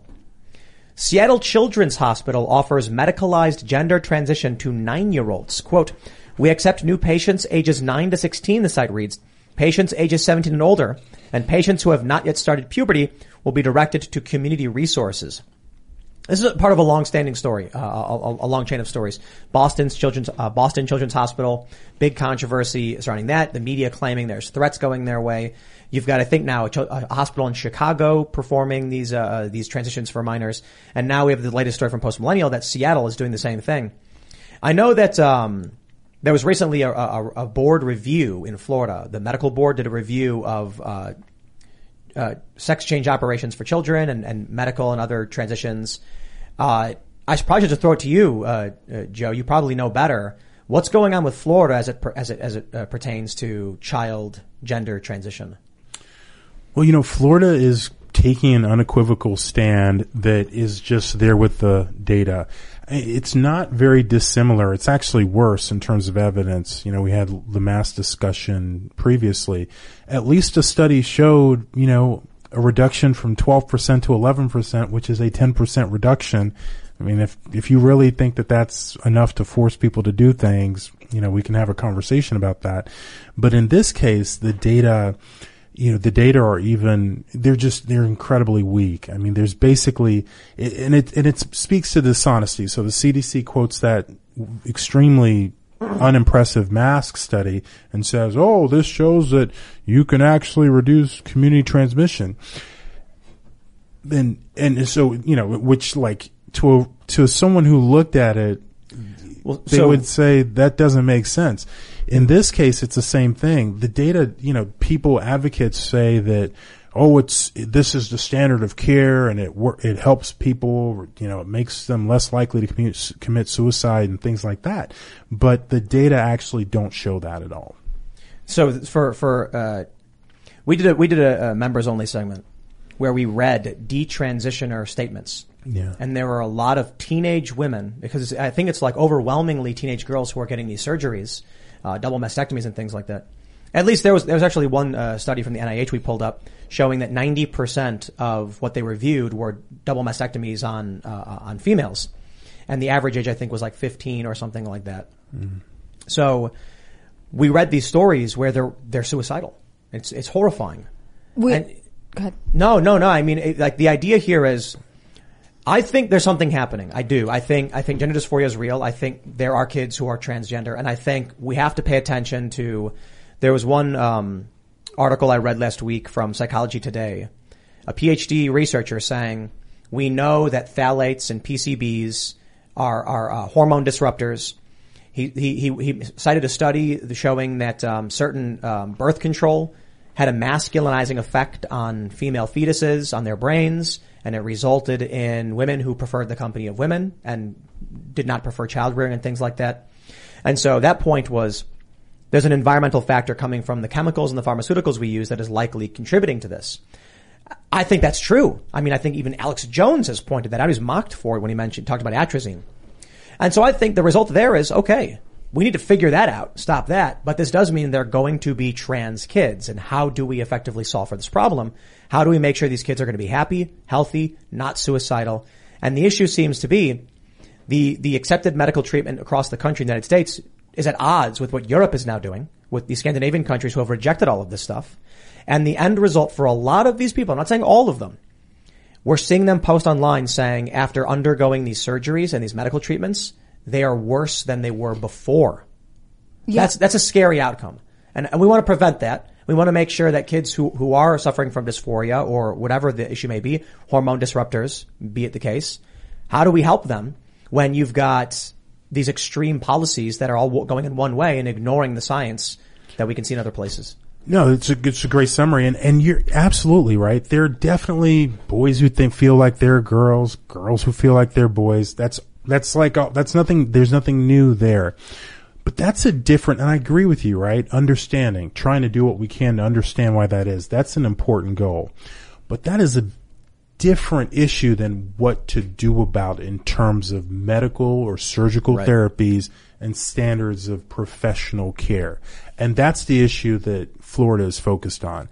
And standards of professional care, you know, it, it's just, I've actually, I mean, I, you know, COVID, before this, like I was a mainstream doctor, researcher, very mainstream, right? I, you know, I, like, and I, I did, you know, fortunately I did well, but I was, there was nothing controversial about me. And since COVID, it's just opened my eyes to examples of medical organizations just completely misleading people and essentially in some cases lying. In this particular case, at the end of the day, you have experimental therapies, right? That are not vitamin D. Like Well, these are just- serious. And real quick, not FDA approved treatments for these kids. I'm not sure that. I mean, I don't know that the FDA authorizes medical therapies. I, they certainly authorize drugs and devices, but I, I don't think that they authorize medical. My understanding therapies. is, correct me if I'm wrong. I think you know this. Lupron is not FDA approved. It's it's off label use Yeah. as a puberty blocker. So That's what I have heard. I don't know if I'm correct there. I, I- it isn't. I believe that's correct. Yeah, like it's- it's So my- my- my approved point for is, some cancer this treatments is and this is, this is really fun to point out. Uh, Lupron is can you, can you someone want to check that real quick? I want to make sure we get this right because my understanding is it is an off-label use as a puberty blocker in kids. Yeah, off label's not actually, that's not a big deal. no, no. Doctors can prescribe things off label and they do it all the time. Except there What are some off- things you can't. What does off-label mean? Well, off actually, well, off label means that you know the FDA when they approve a drug, they approve it for specific indications. If a drug company wants to expand the indications, you know they have to provide data, give it to the FDA, and the FDA has to approve it for that new indication. So that's how that Without Lupron's off label for It's off label. So my point here is, and without mentioning any other treatments other than this, because we don't, you know, my point is, there are mainstream narratives that if you mention off-label use on some drugs, you're a dangerous conspiracy theorist. Meanwhile, the narrative from the establishment is to actively promote this particular off-label use, which we are seeing ramifications of, and they're and they're kind of devastating for a lot of these kids. So ultimately, I think you mentioned it, the hypocrisy, the lies, and all that. It's all here. My question is, what is Florida doing differently? And, and- so I, I guess I wanted to get this very, very much at the beginning. I, I watched the live stream where the mm-hmm. medical board was discussing this. Yeah. What ended up happening with that? Well, the medical board basically, you know, their their task that day was to decide whether they were going to take on the issue. Because right now, essentially, it's an unregulated space, right? You've got different centers, you know, who are there. You go, Se- Seattle Children's Hospital, nine years old, right? Some hospitals they may not see patients until they're fourteen or fifteen. Some refuse to do surgery or- or say they're not going to do surgery unless they're at least 18. So different, you know, different practices at different places. And the Board of Medicine in Florida said that they were going to look at that. And the goal really, from in my, in my opinion, should be that they, that they stop these therapies in children who are under 18 unless there's evidence. And I'll just say really quickly, right? People make things so complicated and confusing. The, at the end of the day, right? You've got high risk procedures, right? Puberty blockers when the brain is developing at a young age, sex change operations, mastectomies, the risk of infertility, sterility, high risk, not vitamin D, not other off label drugs. And you've got uncertain benefit. Like no one knows. People will tell you with a straight face that they Well, know not- it's going to help. They don't know that. not, ju- not just that. We have 37,000, almost 40,000 people on a forum, D-Trans, Mm. where there are prominent posts every day Yeah. of people saying they are suicidal now. Yeah. I don't want these people to feel that way. I want them to be happy and healthy, and, and we got to figure out how to help them. And this certainly is not resulting in that. Well, there was Or a maybe some people, woman who spoke at the Florida Board of Medicine during the public comment section. Her name was, uh, I think, Sophia Galvin, and she specifically talked about her experience, like as a minor, uh, being encouraged. Not, I don't want to say encouraged, but she was when she decided that she wanted to transition. Her school was supportive. She was the president of their LGBT community. She was encouraged to undergo a mastectomy. She went on years of testosterone and was not happier afterwards. And through spiritual and personal growth, ultimately decided to detransition and is now a really strong advocate against this. I thought her testimony there was really powerful. Uh, I I think you're totally right. I mean, it was interesting to me that when it was, I think the American Academy of Pediatrics uh, decided to sort of block the issue. They had doctors saying that they wanted to talk about it and they suppressed the motion. Uh, all of the doctors there were pointing to studies from Europe that were like, look, uh, it, I think it's Finland just went back to saying the first treatment for minors who are experiencing gender dysphoria is to go through psychotherapy. It's not to me- intervene medically. There's a tremendous amount of gaslighting. You're Sweden this year released. They've been doing this for years, longer than we have in the United States. These gender transition therapies. They released a uh, their equivalent of sort of the NIH released a new guidance this year, and they said they're not going to do it anymore for for children because they just didn't know whether they were doing more harm than good. And they they literally said that. But you have doctors in in some in Florida who say that no, we know better, and you know we're helping every patient that we see who undergoes this. I think. Um, have you have you read about uh, endocrine disruptors and hormone disruptors? I'm assuming you have. Yeah. There was one uh, article that I read that kind of went viral, mentioning. Uh, I I mentioned it earlier. There was a, a birth control. Women would take it, And in the rare chance taking it, they still got pregnant. It was having a masculinizing effect on, on their fetuses. And if it was a female, you know, it was, it was causing issues. I think when you look at the, uh, uh, the great words of, uh, Alex Jones, they're turning the frickin' frogs gay. But to get more specific and not play the silly game, he was talking about, I think it's a pesticide called atrazine. We've talked about this before. There was a, uh, st- there was a study, this is like 10 years ago, I think, showing that it was interfering with the endocrine systems of frogs, turning ovaries into testes, testes into ovaries, causing uh, population collapse. And Alex pointed that out. I see stories like that and I'm like, yeah, we've long known that there are like hormones in our drinking water in cities and plastics are leaching into our water or, you know, some people have argued that soy is doing these things, although I'm not sure that's correct. But okay, there's, there's probably serious hormones and hormone disruptors being consumed and affecting kids who are developing.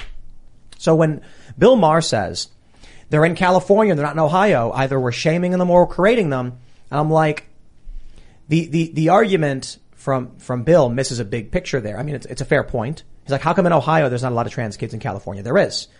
It sounds like he's making the point that it's trendy in California, and it probably is. But my point here is, it could be that California uses specific chemicals in agriculture that Ohio doesn't. And it is causing these children to become, you know, uh, ha- have hormonal imbalance or disruption in utero, which results in trans kids. That's something we absolutely need to talk about considering the science is there to show that's a possibility. So that being said, I think what we're seeing is a mix. I think we're probably seeing a natural, there's a natural phenomenon of people who are transgender. I think it probably naturally exists in humans to some degree. I think we're seeing a large uptick in trans kids, probably because of the, pe- the pesticides, the chemicals, the pharmaceuticals, as these other studies have pointed out. And I also think we're seeing social trends, which affect some kids. So the problem is, if you approach this with a one size fits all, start with the surgery, then you're going to wrap up kids who do not need this and create suicidal teenagers. We probably need to approach this and figure out what is the underlying cause of the gender dysphoria in this child? Is it a social issue or is it a naturally, you know, a developmental issue? I hear you, and I, I think that I, I, it's it's definitely an interesting scientific question, but I think it's it's probably not the priority. I hear your your example. The you know the problem is right, and you look at and I p- totally agree with you. Frankly, you know, I, I mean, we try and eat organic as much as possible, but it's it's really sad how much junk, like poison, really, in terms of some of the pesticides, and some of them are hormone disrupting, and some of them increase the risk of cancer that get into food, and then you've got you know their their financial interests that try and maintain the use of these chemicals. But you look at Europe, and my understanding is that they don't use they don't nearly use nearly the type of um, the intensity of pesticides that we use, and they've also seen in some areas the same explosive growth in terms, particularly in girls who feel like they should be boys. So I, you know, I I I I hear you, and I think that area is important, but I don't think that's what you know. That's what that's not what the the the focus ought to. You, be you think it's now. social, social impact? I think it's likely that there's a substantial social component, and it's you know the curves in terms of the growth. It, it's just not really consistent with, like for example, one of the things that um, that's been noticed is that the age of puberty was changing. Right, it was getting lower for different age groups, and that was a sort of a gradual process, and that's kind of how biological processes tend to be. Right, they're sort of gradual. With the Lucky Land slots, you can get lucky just about anywhere. This is your captain speaking. Uh, we've got clear runway and the weather's fine, but we're just going to circle up here a while and uh, get lucky. No, no, nothing like that. It's just these cash prizes add up quick. So I suggest you sit back, keep your tray table upright, and start getting lucky. Play for free at LuckyLandSlots.com. Are you feeling lucky? No purchase necessary. Void where prohibited by law. 18 plus terms and conditions apply. See website for details. This has not been gradual. This has been explosive. Yeah. And that or argues less for a biological mechanism and, and at least, you know, a substantial part of the growth. But it, is it, it could be that there, there's a critical mass of phthalates, phthalates, or like um, pesticides, or that we've somehow reached a critical mass where like you can eat salt, but if you get too much salt, it will kill you. Like you can't do over Well- salt will destroy your body. So like if the now the levels of phthalates are we just hit the ceiling of what it, we can handle, maybe. And, and, and I'm, I'm not. I'm not making a. confusing Uh, usually. I'm, I'm not trying to prescribe a, a treatment based on the idea. What I'm what I'm simply trying to say is that um, for one, I oppose sex changes for kids. I, I, I think you've you've got to be 18 before you start doing this stuff. There there is a question about you know the limits on when government can intervene to stop parents from engaging in certain medical treatments. But at a certain point, you know, I'm just like values over where you know my values are we don't give kids sex change surgeries. It's just that's that's where it is for me for whatever reason. But um, my point is, there's likely a natural phenomenon of, of, of, causing gender dysphoria. Now, I'm not saying we should be giving kids sex change surgeries because of it. We clearly look at the Scandinavian countries; they're not doing that anymore. But I think that the the issue of the social factor is also obviously playing a role. Whether it's you know you're saying it's explosive, so that's likely the case. Either way, that's evidence enough that we should not be doing this to kids to Ian's point, I think there it's it's entirely possible there's a combination of we were seeing hormone disruptors in, in, in our food supply, plastics or whatever, increasing, but also serious social discouragement from anyone mentioning it.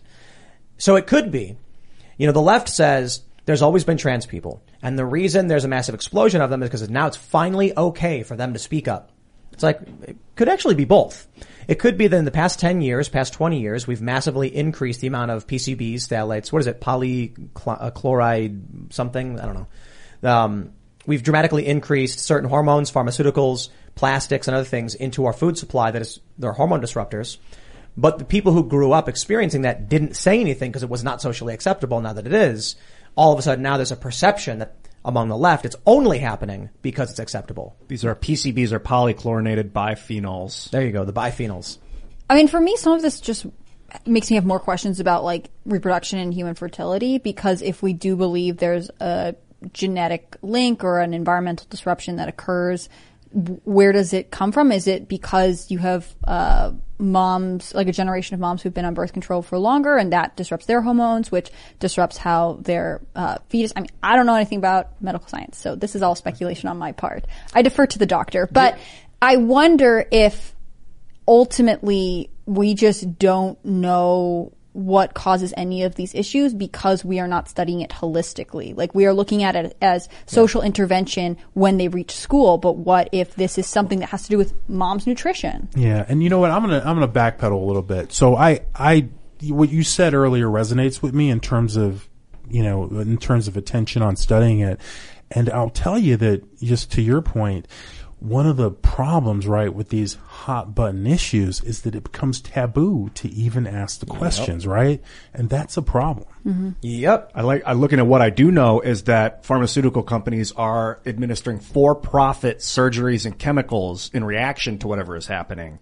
That's very apparent Yeah, to me. For-profit medical industry. There's no incentive to not encourage it. If you have kids that you're treating for more and more things, plus when you go on hormones, there are side effects, so you take more medication. I mean, like, this becomes a mass industry in and of itself. Why would you discourage it if you are a pharmaceutical person? Not to be too conspiratorial. Oh, there's no conspiracy about pharmaceutical companies pursuing profit over everything else. It is well documented. We We've heard it from a doctor. well, we we uh, we pointed out there's a, an article is about Goldman Sachs. They said they were advising pharmaceutical companies. I think I could be wrong because we, we don't have the article pulled up, but they were saying curing diseases is not a long term, you know, Financial not- gain for us. Yeah, yeah, yeah. That like it, you're better off just treating the symptoms and letting people stay sick, which is just so horrifying. Yeah. Well, I, it's like I don't Yeah. want to call them medical companies anymore. I want to call them because the real medicine, in my opinion, is food. Like if you're eating the right diet, you know that's what Hippocrates said, the first doctor. Let food be thy medicine. Let me let me ask you this: uh, Why do you think it is that testosterone levels are, are, are, are dropping so significantly in the male population? Yeah, it's then it's true, right? First of all, that's like that's been documented. Um, this might be a good time to mention, by the way, that there was a study that uh, came out in a, a good journal about um, reproductive health and hormones that showed uh, that followed some men after they underwent COVID nineteen vaccination with one of the mRNA vaccines, and that was followed by a decrease in in sperm count and uh, in sperm motility, and it didn't. They said fully- temporary. it didn't. So that was really nice wording. if you looked at the table, and this is this is uh, again, this is like my space, right, in the space of a lot of my colleagues that I work with. So if you pull up that study that was published a few months ago, and you look at the table, doesn't look fully temporary. So the the levels at I can't remember whether it was 12 weeks afterward, the measures are still lower than baseline, and at least one of the cells in the in the uh, one of the areas in the table was substantially lower than baseline. So anyway, I digress. I will. I Uh, will just. I will, I'll state just because we we, we segment the, the we create segments, so Yeah. m- previous statements won't be heard in this one. Uh, we got to be careful about single studies. When it, when one study comes out and shows something, you need way more than that before you can draw heavy conclusions as to what they mean. Correct? Well, you do need to be careful. In this particular study, it was done, it, seemed like it was done well. There was another study that was done earlier in the pan- pandemic that didn't find a difference, that they concluded that there wasn't a difference in sperm function or sperm count. Um, so that, that's true. Ultimately, the truth is one, you know, one of those studies is, is accurate. I think from what I've seen, it was it's I, there probably is a decrement in the in the in the activity in the in the counts of the sperms. Coming back to your point, and in terms of um, in terms of these testosterone, so that fits the pattern of something that is in environmental, some environmental exposure, and we have a lot of them. So you know why is it? I don't know, but it does fit the pattern of you know a sort of non-natural phenomenon. But you know, could it be the, social? So uh, men aren't chopping lumber anymore. I mean, physical exercise increases testosterone, right? It, it, I do believe it does, but more in older men. Really? I'm not sure about, I'm not sure if it increases testosterone, if it's related to testosterone levels in younger men. I, I'm not sure. What about hunching over, staring at a computer screen, drinking Pepsi 12 you know, hours a day? you joke around, but guys, Asking for no one in that's, particular. that's actually, I mean, that's a legitimate question, right? I mean, you know, to give one example, I don't know if this is correct, but if this is true, but if some, some, um, you know, I've read, for example, that the increase in people with nearsightedness is related to, you know, the fact that we are looking at screens more and kind of doing close stuff instead of looking things farther away or hunting or whatever. So no, I, I don't, I mean, it's funny, but something real is happening. Those testosterone levels are substantially lower than they were in the past. Have you have you seen the infamous Try Guys video? Which infamous one? I don't know which. which Where they get I mean, the I've testosterone some- They tested? yeah, they get the I testosterone levels checked, and they have the Okay. testo. They're like, how old are they? In their twenties, I think they're all late older than twenties, that, I think. maybe early thirties time? at the time. and their testosterone levels were equal to eighty-year-old men. Yeah, I don't. I'm. I. Yeah. Okay. you know, from the top looking down, if, if someone's in the computer all day, that's kind of like them telling biology, you're not going to need my sperm. I am a machine. I'm an electronic organism. I'm going to implant my brain in a machine when I'm 30. Doesn't matter. You don't need me anyway. My, so the body's just like, I mean, obviously this guy's not interacting with women. He doesn't need to be producing testosterone. He's getting Ian, are you telling us something? Hey, I love my girlfriend, all right? she plays video games too. Uh, but yeah, I am telling you something. When I started doing YouTube and making videos, I threw World of Warcraft away. I broke the CD and tossed it in the gutter because I had a massive video game addiction. And for two years, I didn't touch them. And I created the most amazing career, uh, and, and created some of the best friendships of my life to this day. Uh, video Getting games off are- video, on video games. off or- video. ga- It was all off. YouTube became my video game. Uh, interacting with people became my video game. So there's no understanding of why testosterone levels are dropping. Really? I wish I had studied it better before. we Prepared for your quiz but today? Yeah. No. I, I just. It's not an area I've studied. I wish I had, and it is an important. What do you I mean, think? Like dudes are going to become shorter, weaker, less muscle mass, less bone density. I think it's probably not a good thing that testosterone levels are, you know, are, are falling. So I see. I see this. I see this meme all the time that says the Y chromosome is disappearing. Have you heard that? I haven't heard that, but Uh, they- uh, So I think it miss uh, it's it's feminists misunderstanding what the science actually is, obviously, but it's that males. So I was I was reading about it. Males evolve faster than females in humans, at least, and or or should I say I should say this is uh, uh, related to the greater male variability hypothesis. Are you familiar with that one? I'm no, I'm not. I'm not at all. This this one is uh, greater male male variability uh, hypothesis states that among men there will be a greater variation in physical traits uh, as opposed to women, and that's because you know men, the, the best, the strongest, the most successful, will reproduce with the women, right? And so if you have a wide, if you have a zero IQ to a to a thousand IQ, that wide range allows the best of the best to have stronger and better children and to try and fight, you know, fight for the women and then women can choose whichever man is, is better or the, you know, depending on what year it is. If it's the caveman era, it's not, not so pretty for the women. But so, uh, in that, the, the idea basically is, I forgot where I was, what I was starting on. Now that we're talking about greater Oh, male that the Y chromosome is disappearing. Right, right, right. The idea is that among the greater variability of males, the Y chromosome changes substantially. So, you know, to create a higher ch- chance of mutations and, and alterations in the, in the human body. And then the, the failure mutations cease to exist, die off, don't have kids. The successful mutations end up having kids. Feminists have taken this to say, oh, because the Y chromosome is smaller now than it was before or whatever, that means men will eventually disappear instead of, well, the reality is it could get bigger and larger and just come back in force. Who knows? I'll miss you guys when you all disappear. I have Well, really enjoyed it. We're alive now. I'll be on Mars. So we're not just going to die and you're not going to be immortal or maybe, I don't know. Maybe, maybe we'll that all sounds like immortal. awful. There are no, like, it's just a bunch of women. We're in the Oceans movie all over again. Go live in New York and it's basically that already, isn't it? Pass. Not for me. You know, I, I'll tell you that I, I haven't heard of. I have, I'm not familiar with that sort of theory. I'll tell you what, kind of along the same lines, is concerning i- are individuals who believe that the differences between boys and girls don't have a natural root. That um, and I've read these people's writings and and they're just completely they're disconnected from reality because boys and girls are different. Oh, don't get me started, man. you know, I read this study once that said at birth, like within 24 hours, female infants and male infants react to things differently. Like female int- infants are uh, much more interested in faces, and male infants are much more likely to be looking at like what's beeping. They, from the beginning, show differences, uh, like mechanical objects. right, right.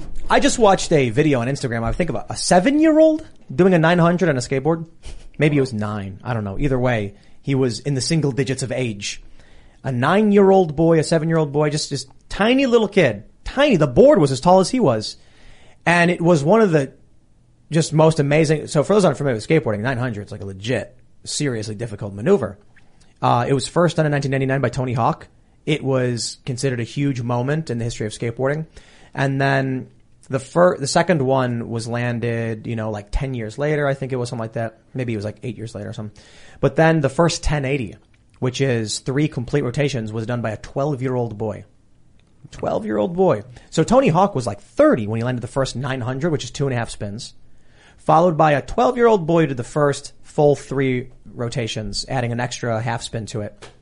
Now, you've got little kids in the single digits landing this once insane move. No girls. No girls. Well, that proves it. But but I mean, it's it's it's it's anecdotal, but maybe it's a little bit more than that if you're doing an observational study. And you take a look at all of the 10 year old boys and girls who have been skating for the same amount of time, and you wonder why it is that even before puberty, boys are landing historical feats in skateboarding and the girls don't come close. And when I say don't come close, I mean with, with all due respect. When, when, you know, when you watch tennis, I couldn't tell you the difference. If I see two guys playing tennis, I see them hitting the ball. I see two men play tennis, I see them hitting the ball. Don't know, because I can't see it. You show anyone skateboarding, and you show them a 12 year old boy jumping a 70 foot gap, then going up a 25 foot tall wall, uh, half pipe, quarter pipe, and landing a 1080 45 feet up in the air, and you're going, wow! And then you watch the girls skate it, and they don't do it at all because it's too advanced. And they're the same age, with the same, same years skateboarding. There's, there's clearly something there. So I researched it. The first thing that's really obvious is fast twitch muscles from prenatal uh, as a result of prenatal testosterone, which is, is my understanding, a, a huge factor in muscle development. So even before puberty, this this idea that if you give these these sex changes to these children or hormonal therapies before they hit puberty, they can become the other, you know, at least to a to a greater degree, passing or whatever they want to call it. That's that's all in the eye of the beholder, I suppose. The issue is even before puberty, from birth, there are distinct physical differences that are very obvious and discernible between males and females. Yeah, I think that's true. I mean, you would know better than I. I always think about um, this tweet that I saw, and it was a dad being like, there was a there was a time, and it probably still true, but when it was really big to be like, you gotta you gotta give your kids not like ge- a mixed array of gender toys. So if you have a daughter, buy her Barbies, but also buy her Tonka trucks. And if you have a son, get him a play kitchen as well as like tools or whatever it is to encourage, you know, not being trapped in gender stereotypes. And this dad was like, "Oh, I did it," and he takes a picture, and it's his daughter who has tucked her Tonka trucks into bed, into like a Barbie bed, because for whatever reason, like the trucks are her babies and she's going to take care of them. And that is really inherent. He's, this dad is actively trying to not reinforce gender stereotypes and she's doing it anyways. I think physiologically and in the brain there are clear differences from an early age and it is confusing for children to be told, well, you shouldn't behave that way because it's sort of bad in a way that is complicated to explain to you.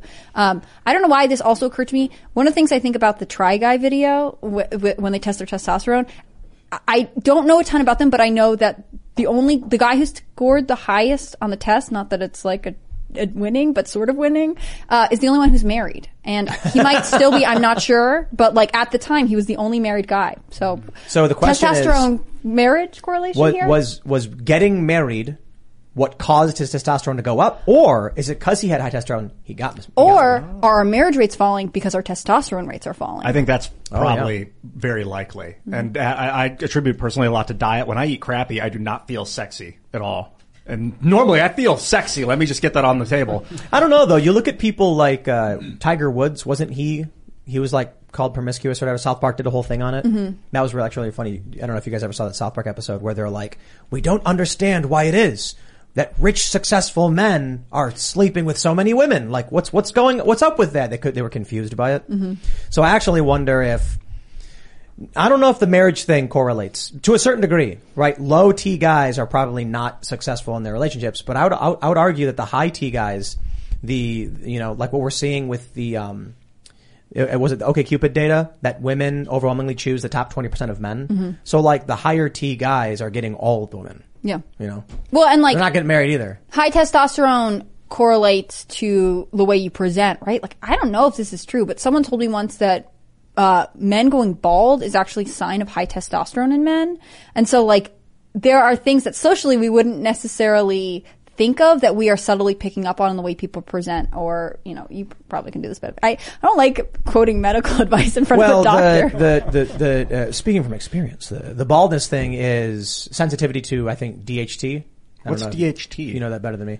Was it di- remember. I mean, it, there's a gene. dihydrotestosterone? Is that it is? Um 'cause you know, look, I got to be honest. Yeah, it is. Dihydrotestosterone. Uh, I'm me and Brian Stelter are very different people. Neither of us have hair, so you know. But I, it's I like the warrior in you. Like your hair's already gone, so no one can grab it if you find yourself in combat. maybe You know, high T. I don't know. Well, eh, you know, um, I don't know. I, I wear my hair short. But what I will contribute to this conversation is that we've got three boys, and we do exactly that. Because I, you know, whatever, like we just let them play with what they want, Mm-hmm. right? So what these some of these people believe is that well. It's all a construct. Boys only like, you know, they like the toy cars because that's all you give them, and girls like the dolls because that's all you give them. And obviously, there are exceptions to everything, but that's that's that is literally factually incorrect. You know, yes, I think it's I think the right thing to do is to let your kids play what they want because guess what?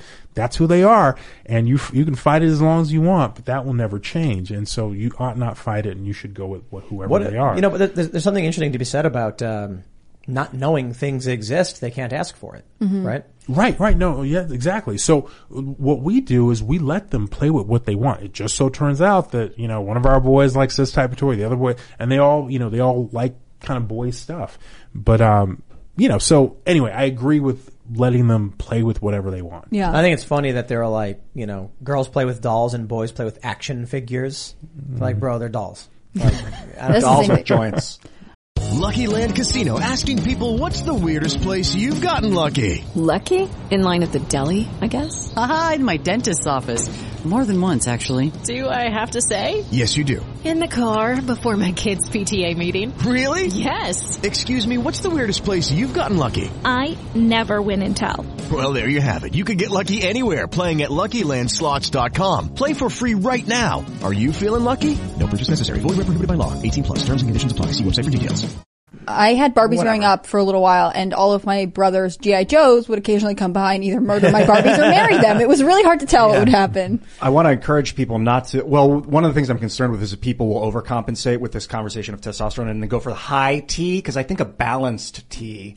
You see, I think John McAfee. I don't want to put the guy on blast, John. If you're still out there, I love you, man. What do you mean if he's still out If, there? if he's still I'm alive, prepping have for you heard this. the- What's the- happening? He uploaded himself. I think he was machine. high T, like was was taking testosterone supplements. You could see his face is really red. Well, Skin yeah. is very leathery, like too much. Yeah, no, it, it can increase the risk of um, of blood clots, for example. I mean, I, I don't recommend that. What I do recommend is that people eat as clean as possible in terms of avoiding the you know pesticides, eating as organic as possible, which like used to be how all food was, but now you actually have to go seek it out, and exercising, right? And, you know, some some resistance training too. I mean, you know, that's probably as good as you can do overall these days. All right, we're gonna go to super chats in like one second because uh, YouTube keeps crashing on us. So we found a new way to read super chats. If you haven't already, would you kindly smash that like button, subscribe to this channel, share the show with your friends, and head over to timcast.com. Become a member. We're gonna have a a very fun and exciting members only show coming up at 11 p.m. Talking about COVID, Florida, their response, and a lot of that stuff. So uh, check that out over at timcast.com. But let's um, let's read some of these super chats. Let me try and find the uh, first one. Raymond G. Stanley Jr. What's up, man? He says, "Hey guys, just wanted to thank you again for having Mike Glover on IRL and Uncensored are worth a second. Uh, IRL and Uncensored are worth a second watch. His knowledge is valuable to us all. He was great. He was so great. He was really fun to have on.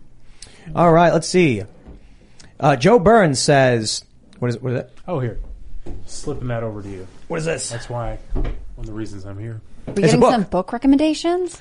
Why This I is wrote the a best. book that's coming out tomorrow, and that's How one of the exciting. reasons I booked with Tim. Ah, Transcend Fear by uh, Joseph Ladapo. Well, we'll we'll we'll, we'll, get, we'll get you uh, we'll get you to, to shout it out in a second. Let's read some uh, super chats. We still have about half an hour, so we're good. Joe Burns says, Ian, have you ever looked into nano diamond battery technology? They're self-charging nuclear batteries, which are supposed to last for thousands of years. Interesting. Anyway, moving on. uh, let's see. Let's grab another one. Neil Sawyer says it's, it deeply saddens me to see him resign. Just to make sure you let the door hit you in the tuchus on the way out, you dang ghoul. What a terrible man. I just want to know if Harvard and Yale are like, please come to our medical schools, and if that's going to be the sign that they are no longer credible institutions. Not that they are. I'm just suggesting. They're already recommending booster shots in healthy young people. So how credible is that? John Diaz says, Tim, lately you've been saying you guys are winning. You can beat the establishment in your vids. And I wanted to thank you because you're right. I had lost hope, but you helped me see it. Yeah, um, in one week. I mean, this is like the greatest white pill moment. Liz Cheney loses her election. Then we get, uh, uh, Brian Stelter is fired from CNN. They canceled his show and, you know, fired, whatever, colloquial term. Or, I mean, uh, opinion, let's call it that. They severed ties with him. Severed ties. And then uh, Fauci. And then as an honorable, you know, little little uh, bump, Sam Harris outs himself as a dangerous authoritarian lunatic and then discredits himself. So uh, the Sam Harris one thing I think doesn't really fit, but you get, you know, they say it comes in threes. Major major victory. I mean, Kari Lake wins. Uh, um, Hageman wins. I mean, you got to be looking at this and thinking you're, you're taking the field. You Yeah. know, so come November, go and vote. I liked your idea of like tell all your friends you're going to get pizza, but insist that you drive and drive them to the polls really quick. stop at the local polling place. Or, or, uh, you know, you can be like, hey everybody, we're gonna go, uh, we're gonna go grab pizza, but make sure you bring your mail-in ballot with you. Yeah. I do get People will do it. People I, will do it. I do get worried about like complacency. I think that it's great to celebrate victories and let's just not back down yet, you know? Brandon Hampson says, Hannah Claire is worried about Tim like Squidward was worried about Mr. Krabs. oh no, who's gonna sign my paychecks? No, I worry about Tim generally, but you guys have to admit it would be sad if the best news site of all time, timcast.com, could not function because Tim had brain damage. Wuxia Game Central says you really need to wear a helmet. A car once kicked up a rock that flew at my head. Luckily, I was wearing my scooter helmet. Got a concussion. Wow. See, me and your mom think you should wear a helmet. Everybody Well, wear a helmet. The thing, the thing for me is, uh, I've never hit my head before. And I've been skating for 22 or 22 and a half years or whatever. But, uh, recently I've been rollerblading. And with this, I've been going up like eight to, to nine feet on the, on the vert wall. And sometimes you lose your footing and you get ejected Mm. and then you're coming nine feet straight down to the ground. There was, there was one really funny day where I went up and um, it's a short vert wall. What, what that means is a good a good vertical quarter, quarter pipe has like a foot of vert, and it's big, maybe like 13 feet. That gives you a chance to pump up to it and actually ride the wall before getting air. We have a very short one. It's seven feet, which means it stops right at the point where it goes vert. So it's uh, it, it kind of sucks. And so I went up it with some good speed, and I accidentally kicked too hard off of the wall because you either jump a little bit before the vert or you wait till the vert. And so I got ejected. What that means is you're not on the wall anymore. Now you're just nine feet in the air, headed straight down to flat ground and sideways. So you're gonna, but, uh, I was able to bend my, my legs a little bit to get some forward motion and roll out of it. And I was totally fine. And then, uh, I didn't wear a helmet then. There's about 2 I'm never later- wearing a helmet, says Tim Pool. There's the trope of like the warrior king that fights with his men for years, and and then eventually they're like, you have to go back and stay in the capital, and we need you alive and and and smart because you're our leader. We can't risk your life anymore. And I think Rogan might even give you the advice of stop skating, dude. Like he tells the fighters, stop fighting because What? Why? those head traumas, those CTs are like I never hit my head before. Yeah. of course before, but I you're have a lucky. helmet. But but my point is, if you take brain damage, you know that's a big part of your career is your brain. Sounds like a you problem. What if That's what Tim- Rogan tells his fighter buddies that are like have careers in media, like stop fighting. He But tells what them that. if Brandon Tim starts Schaub- wearing a helmet and it throws off his balance, and then he becomes more prone to accidents and that breaks actually more is an bones? issue. If you're not used to wearing one, you know, when I was little, it was really distracting Mhm. and it's like really uncomfortable. But, uh, I don't, I'm not really going ham anymore. And Yeah, I'm fighting's man, not so- skating. It's it's that, but you know, the, I think the risk of head trauma is a lot smaller. No, in, skating, skating's, skating. you're not. Do you want to weigh like- in as a doctor over here? Yeah, what do you think? Don't, don't take hit punches to the face? I, I would recommend against punches to the face and other traumatic forces to the face. falling down. How do you? What about falling down? Don't fall down. It's dangerous out Not- there, not- guys. Not falling. All right. I don't know what this means. I'm going to read it. Bruce Maximus says, Hey y'all, I'd like to ask Dr. Ladapo whether he has a, any stance on the seemingly artificial lack of seats in med school. I've heard anecdotally there are some 50 qualified applicants per seat. Cheers. Going back to my science, uh, lab science BS. Have you heard of that? I don't know if it's um you know if it's if it's uh sort of uh, contrived. It is true. I mean, medical school is ridiculous. There are so many applications for each seat. People end up going to medical school even kind of out of the country because that's where they get in. And it seems to be a problem that's only getting worse and the medical school classes don't expand at the, they don't seem to expand at the rate of applicants. Um, but it's, it's, uh, it's regulated and the one, you know, you can run into issues. So, for example, there are only so many residency spots. Mhm. So, if you have, say, you double the number of medical students, well, maybe half of them won't have anywhere to train when they're done when they're done with medical school. So, it's a you know, it's a bit of a complicated issue. All right. Hayden says, prediction, speculation. Fauci retiring because of fear of Republican control of Congress in January. Biden will retire in December or January. Harris will grant pardons to Biden's Fauci and Peter Daszak, Newsom appointed VP. It's a bold, it's a bold speculation. I don't, I don't think so. You know, I'd, I'd love to believe that Biden is going to resign or retire and then something happens, but it's just, I mean, I think, That's an emergency card. Like, if he really couldn't make it, they would make him resign. But like, I think they're going to try and make him get through an entire first term. I do think a second term is very clearly off the table. All right. Let's grab some super chats. Waffle Sensei says, Tim, do you ever spend time watching Yuri Bezmenov's long lectures? I think you'd appreciate them. Most people just seen the 12 minute interview, but Yuri does detailed breakdowns of the stuff. Interesting. We should get that. We'll play it. I'm just, we, we were supposed to have the Freedomistan studio built like in March.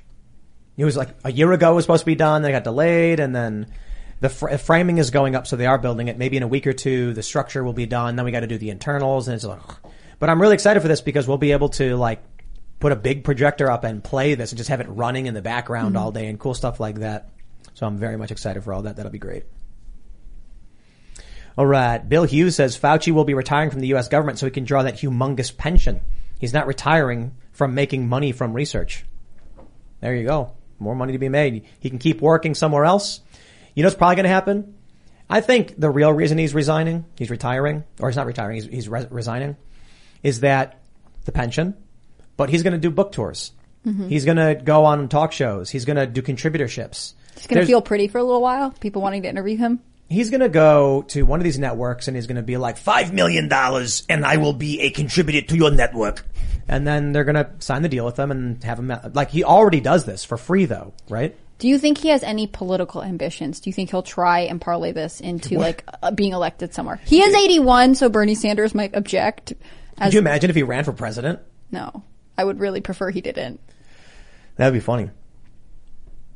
All right. The old man time media says the Presbyterian Church is a liberal church. They are pro-choice and pro-LBGT. Interesting. So the bombing may have There been are a lot of- right wing or what? There are a lot of left wing leaning churches. I mean, I grew up Episcopalian, and the Episcopalian Church just came out uh, in part in favor of uh, gender related treatments, both surgical and medical. So I don't think that necessarily clarifies anything. I stand by my uh, speculation that this was personal on some level. No Saint 317 says in 2019 a man attacked Kyoto Animation Studio. He set fire to the building and stabbed people as he ran out, killing 36 people, injured an additional 34. It doesn't take much to cause havoc. So the, the sad reality of life is that it's really hard to build a machine and it's really easy to disrupt one. Yeah, I think about that a lot. Yeah. You can have this beautiful, massive machine of gears. I, I, I think about this when you watch the show, like when you watch a, a show about newspaper printing, be it like an old movie or whatever. And the machine is massive and all the newspapers are being printed in full speed. And then someone takes a paperclip and into one gear, and then the whole thing just shuts down. It's just so crazy. Life is delicate. Yep, yep. Hard to build, easy to knock down, man. Araftis of Stet. Araftis says, uh, in the pale moonlight, Tim, stay safe. I want to shout him out because I, I mentioned that during the show. That's the Star Trek DS9 episode I, I highly recommend. OMG Puppy says, I don't think Dugin and Putin have even met. He advocates for a multipolar world that preserves the traditions of every civilization. He attacks fascism, communism, and liberalism as 20th century failures. Interesting. Devin Garden says Dugin was there when the bomb went off. I watched video yesterday of him looking at the burning wreckage in shock and horror. Yeah, I saw that. The photos all over the place. The photo and the video. All right. Doug Ripley says, uh, General Ladapo, what is Ron DeSantis like to work for? Why would he make a good POTUS? And who else in your field would he recommend? And who else in your field would he recommend go on IRL? Well, he's, I enjoy working for him. And frankly, part of the reason is that it feels more like, I mean, I, I don't know that I've ever felt like I'm working for him. I feel like I'm working with him. So that's, that's been fun. I mean, it's been, it's been fun. Um, he doesn't try and sort of manage or micromanage. He's really about getting the job done. That's just his focus is the outcome and, and not sort of the, kind of the the political stuff that seems to you know that mostly dominates politics in terms of how uh, how politicians carry themselves and what they do. So it's been a lot of fun working with him. I mean, I I think he he is like I said, he cares about the outcome, and it would be great to have someone. It's great to have him, and it's why he's been so successful in Florida is that he actually cares about the outcome and doesn't care what people are going to think about, uh, you know, unpopular opinions or names they're going to call him and things like that. Those are great qualities, and those are really great qualities for a leader. Right on. Notre Dame says the bombing is similar to the IRA. They believed the British were occupying Ireland, and after much escalation, it resulted in car bombings in London. In London, man, that's crazy. Yeah, I've been to uh, Northern Ireland. I've never been to the uh, to Dublin or uh, you know, I guess would you call it just Ireland? Mhm. Northern Ireland, The regular island? part. regular Ireland. Ireland, The Ireland, regular Ireland. Yeah, just uh, just uh, Belfast, beautiful, great place. Crazy seeing uh, all the stuff, man. All right. AJ Cook says, dude, you need to turn on notifications for RWA on Twitter. Russian government has already released video of a suspect, hot blonde. What is this? Not scraggly bearded dude. Interesting. A hot blonde n- n- German ideology girl. I'll take a look Well, at it. it's interesting. German. Wow, that was feminism. The second. Love oh, it. It could be a German person. That's what I was thinking earlier in the show. But I'm like, I'm not going to start naming countries. That's too, you know, it's ridiculous. New T2 says, Chicken Ian is the best. We love him. Ha. Well, all right. Yeah, he is. What do we got here? He's the best chicken. The best chicken. The greatest chicken. The Maladroit Mama says a division of the Presbyterian Church is progressive, within realm of reason for unstable MAGA person to target. Don't know how, why, if connected to federal building. I, I I, stand know. by. That one is far away, and there are other liberal churches much closer. To Liberal to, churches? I mean, churches that have liberal faction in them. Like I said, there's an Episcopalian Oh, right. church within Right. close proximity. You have Yeah. like you have to look at the map, but like if the federal building is close to let's call like a center of town, and there are ten churches close by, there you have to travel 20 minutes on foot, three minutes by car to this other church. Again, that feels more uh, pointed. It feels more specific. It could be because of ideology. I'm not saying that, but it does feel like if you were against churches that had left leaning ideology, you could have picked one closer to the other place and made a faster escape. Noah Zork says Tim Tay pronouns. That's actually T Tim Tims. Okay. It's T Tim Tims. The hell? Yeah. What's going on? My pronouns. Oh. T Tim Tims. I see. That's right. My, my name is actually a pronoun. Is it T Y M apostrophe S? Yes. Oh. The funny thing about pronouns is like we use pronouns as generic placeholder words, so we don't have to say your name over and over again. But if everyone has their own, then we might as well just call you by your name. Yeah. What's the point? I, I find myself thinking about that when I'm reporting on people. You have to be like, okay, what what names am I using? I, th- I think it'll just be safer to use their name. But I do wonder how long until we all start talking in the third person to just avoid all pronouns in any case at all. That way, Even there's no I. question. Yeah, And you. I would just say Hannah Claire says that this would be interesting, and it would be horrible. I don't And then even what like happens- talking this way as a joke. What- what- That world is not coming. What happens when there's two Ians in the same room?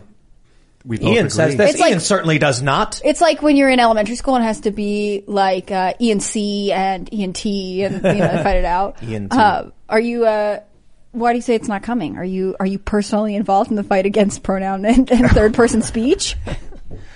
I mean, I guess in in some ways, yeah. No, I mean, you know, it's it's it's uh, you know, some of these some of these um kind of agendas they start in one place, but they're really headed somewhere else, Mhm. and that's a that's an example of one. What if I made my pronoun we? So You can make like, your pronouns we're, anything you We're gonna go to the friend. park. We're gonna go have some food.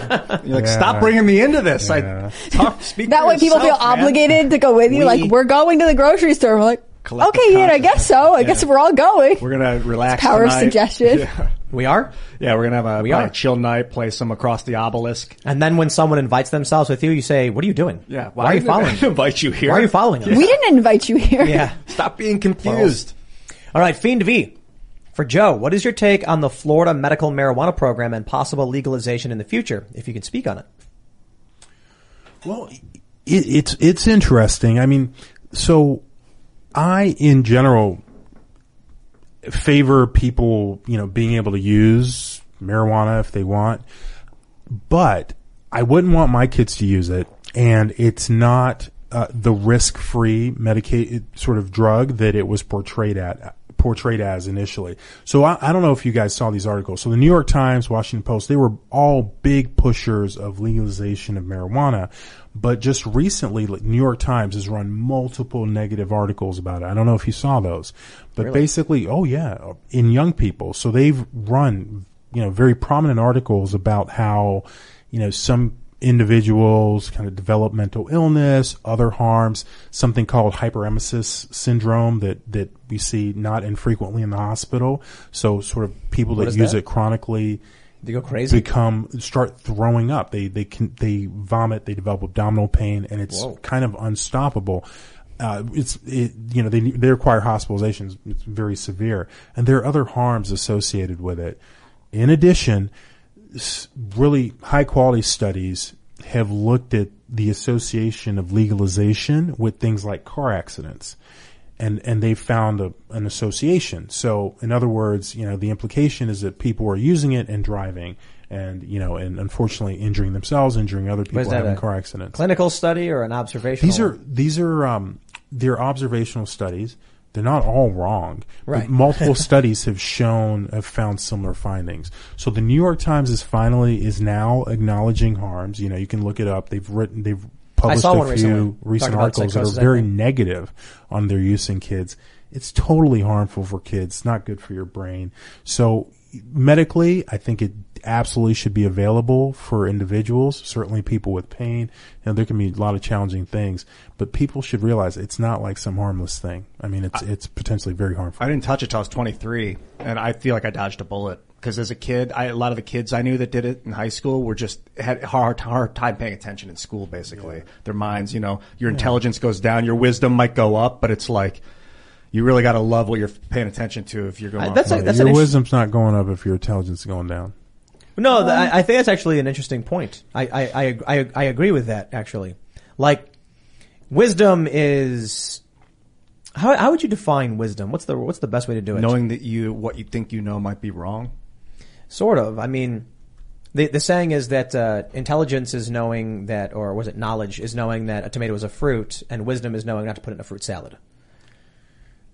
No, I hear you. I hear you. I mean, I would say I would, you know, to get a little bit kind of, um, uh, I don't know, more medical and psychological on this, right? So if you take a drug that reduces your inhibitions, that reduces your attachment to sort of held beliefs that you have, other beliefs that, you know, that may not be true, that may be false or may be very rigid. And usually rigid beliefs aren't, they're usually, there's usually something behind them that's, um, that's not authentic when, when individuals have sort of rigid beliefs about things. So when you, when you take those away, your sort of clarity, I could see, you know, your, your ability to identify a belief that is more in line with who you might be or what is, you know, closer to some, you know, some truth or, or more, or insight, that can increase. But that's a funky way to say that you're, I don't know. I'm like, I'm thinking about this whole wisdom thing. I, that's, I'm not, that's not the path to wisdom. I mean, Yeah. the path to wisdom ought not to be so, Might be meditation and study. because it's costly. The internet says intelligence can be defined as the ability to acquire and apply information, while wisdom, on the other hand, is wait, hold on. Uh, intelligence is, is simply having knowledge, and wisdom is the ability to apply the knowledge that you have.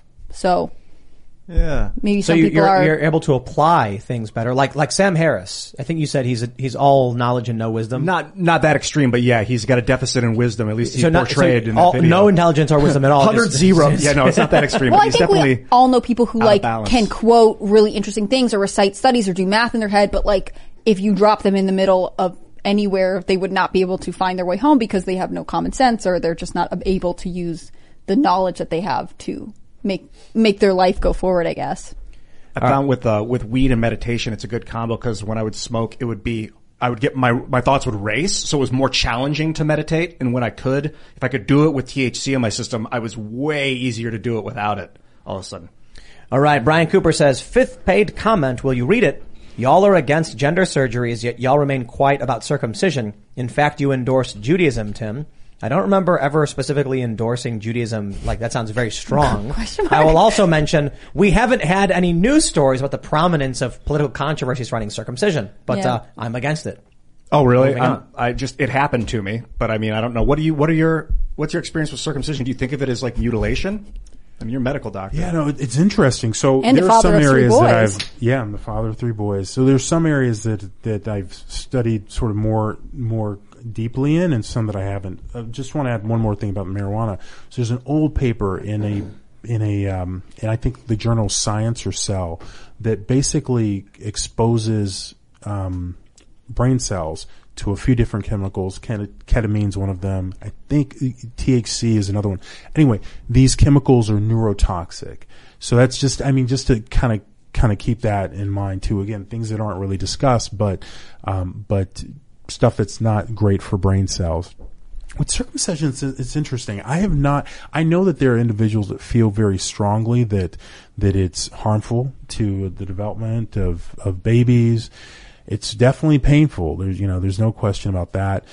On the other side, it reduces. There's pretty good research that shows that it reduces the risk of of sexually transmitted illnesses when you know when kids get people get older. So does marriage. So that also reduces it, and uh, abstinence also reduces it. Yeah. Tim, while we're talking about, you Well, I mean, I just I think it's interesting. You know, I don't I don't see that as a. I I understand it to be true. I just don't see it as an argument for the practice. Like, well, when he's older, he can sleep around. You know what I mean? Yeah, I don't either. I mean, I think this is kind of a uniquely American debate because we have a blend of cultures in America. Whereas, like, if you are European, like, all, both my parents are European descended immigrants, you know, it's not a question because culturally it's not as normal for them. Mm-hmm. I remember my parents, like, having this, telling me they would have these discussions with their friends and being like, th- we, it had never even crossed their mind to get a Yeah. child circumcised because it's just culturally not normal. I've got this theory that it ex- when it happens, it exposes the nerves at the end of the penis, basically, you know, and then makes people more sensitive to sex and then more aggressive. It's, it, it actually cuts like half the nerves off. Are you saying that this is where the testosterone is going? I, I don't know. I think it might make people more aggressive in later life because of that. It's like a it's like a sensitive trauma that they deal with. But you're saying it, it actually diminishes sensitivity. I don't know. It was just a theory. cuts Or, most of the nerves off. All right, Raymond G. Stanley Jr. says wisdom is not fighting an alligator underwater. That's right. But what is wisdom is not. Yes, you have. But what is? I like that. That wisdom is the application of knowledge.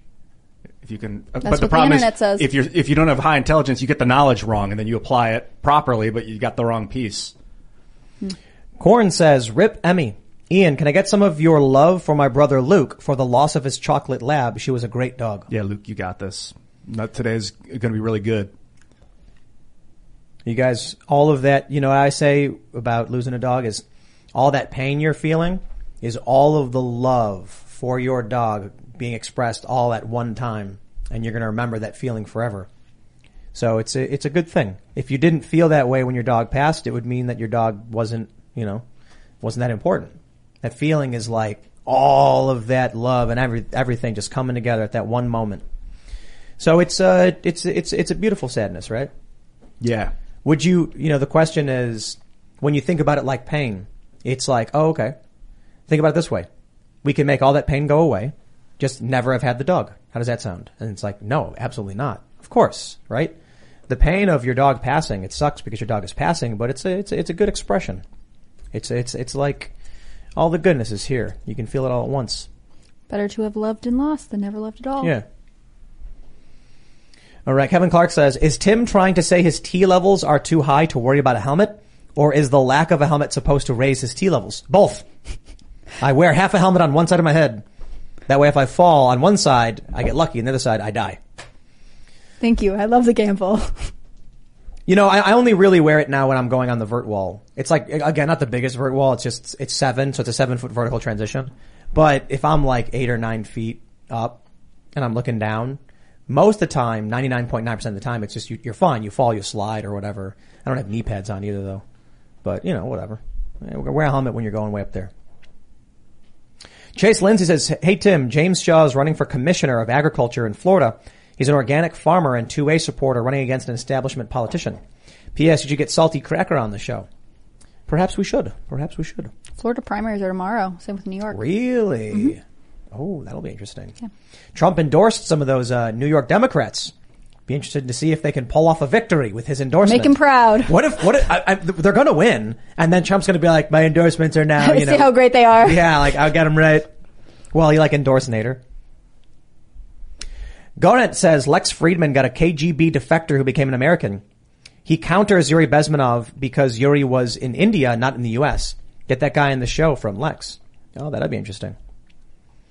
All right, let's see. We'll grab uh, one more here from Waffle Sensei. He says wisdom is animal handling, insight, medicine, perception, survival, and whatever else the DM allows you to add your proficiency bonus to. Bluff. There you go. Yeah, I think bluff might be a wisdom check as well. You can tell when someone's lying, and you can lie yourself. Ladies and gentlemen, if you haven't already, would you kindly smash that like button, subscribe to this channel, share the show with your friends, and head over to timcast.com. We're going to have an amazing uh, members only show. We're going to talk about Florida's uh, policies, COVID, vaccines, and things like that. So again, go to timcast.com, sign up. You can follow the show at timcastirl. You can follow me at timcast. Joe, do you want to shout anything out? I hear you got a book. Yeah, I do. I do. I've written a book. It actually comes out tomorrow, Tim, called Transcend Fear, and it's about um, it's about, you know, just really briefly, personally for me, you know, I, I, am almost, it's, it's like a miracle that I'm in the position that I'm in. And, um, and it, it started with a traumatic event that I had when I was a kid and long consequences of that that went on for years until I fell in love with my wife and had to actually sort of face them because one of the things about love, all of us, you know, many of us have exper- have different types of traumatic events in our past and um, on all of us experience daily stress and all of these things affect how we show up in the world. And um, and for me, when I fell in love with my wife, it was um, it was a sort of like a volcano erupting because one of the things about love is that it forces things to the surface. And so the things that don't work in your life, well, if you fall in love, you can't kind of, you can't just kind of keep them in the closet. And that led to, you know, sort of a journey with my wife where I was driving her nuts and she referred me to different people. And I finally met a guy named Christopher Maher, who's a former Navy SEAL. And he used, um, techniques from Chinese medicine, stuff related to meridians, um, stuff related to chi and the flow of energy, things that like, and what that translated into was kind of physical manipulations, verbal stuff, lots of different things. And I experienced a, a, you know, priceless transformation that let me basically let me do what I did in terms of the communication, the thinking, the clear thinking, other things that led to what I'm doing now and will lead to who knows what, heaven knows what next. But, you know, but that's really the core of the book. I talk about kind of leadership and making decisions under uncertainty and kind of how, why decisions were wrong and should have been recognized as being wrong at the time they were made and how leaders can avoid making similar blunders that are, you know, quite costly in the future. So that's the book. Right it's called on. Transcend Fear. Um, Tim's going to put it up on the, uh, you know, on the internet thing. Um, you can tell that I'm a real Where do you get your savvy book? Where can you order from? You can get it from the evil Amazon, uh, or I think Barnes and Nobles, and I don't know some Less- other people the less evil Barnes it. and Noble. Yeah, right. The- and the- Uh, and the so, slightly yeah. less evil but yeah, yeah, that's right. Right on. Yeah, we'll, right. we'll we'll put it in the clips when you know. Cool. So people Yeah. can have the link because it's Thank out you, tomorrow. yeah. You said right? Yeah, yeah. sounds good. Yeah. That's awesome. I definitely want to read that. I'm Hannah Claire Brimelow. I'm a writer for timcast.com. I think you should check it out every day. It's a great place to get all of your news, or at least some of it. Uh, I'm also on Pop Culture Crisis tomorrow at 3 p.m. with Brett and Mary. So come there and see me talk about things that are not politics, or at least adjacent to politics. Um, and you can check me out on Instagram at hannahclaire.b. Uh, you guys follow me on the internet anywhere you want to. I'm at Ian Cross, and You find me all over the place. Hit me up there, and uh, I'll talk to you soon. And I'm Chris. Thanks for watching. Thanks for hanging out, everybody. Make sure you check out this members only show over at timcast.com. We're going to be recording it right now. It- It should be up around 11, and this one should get really interesting. So thanks for hanging out, and we'll see you all then.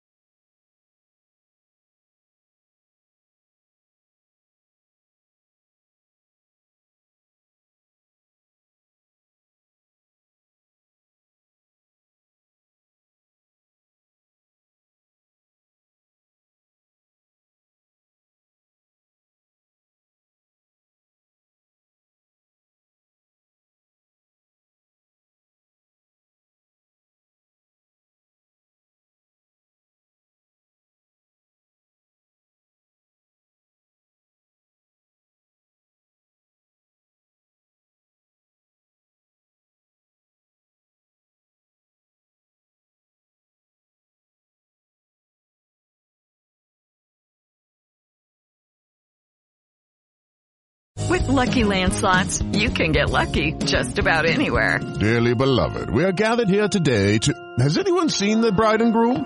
Sorry, sorry, we're here. We were getting lucky in the limo and we lost track of time. No, Lucky Land Casino, with cash prizes that add up quicker than a guest registry. In that case, I pronounce you lucky. Play for free at LuckyLandSlots.com. Daily bonuses are waiting. No purchase necessary. Void where prohibited by law. 18 plus. Terms and conditions apply. See website for details.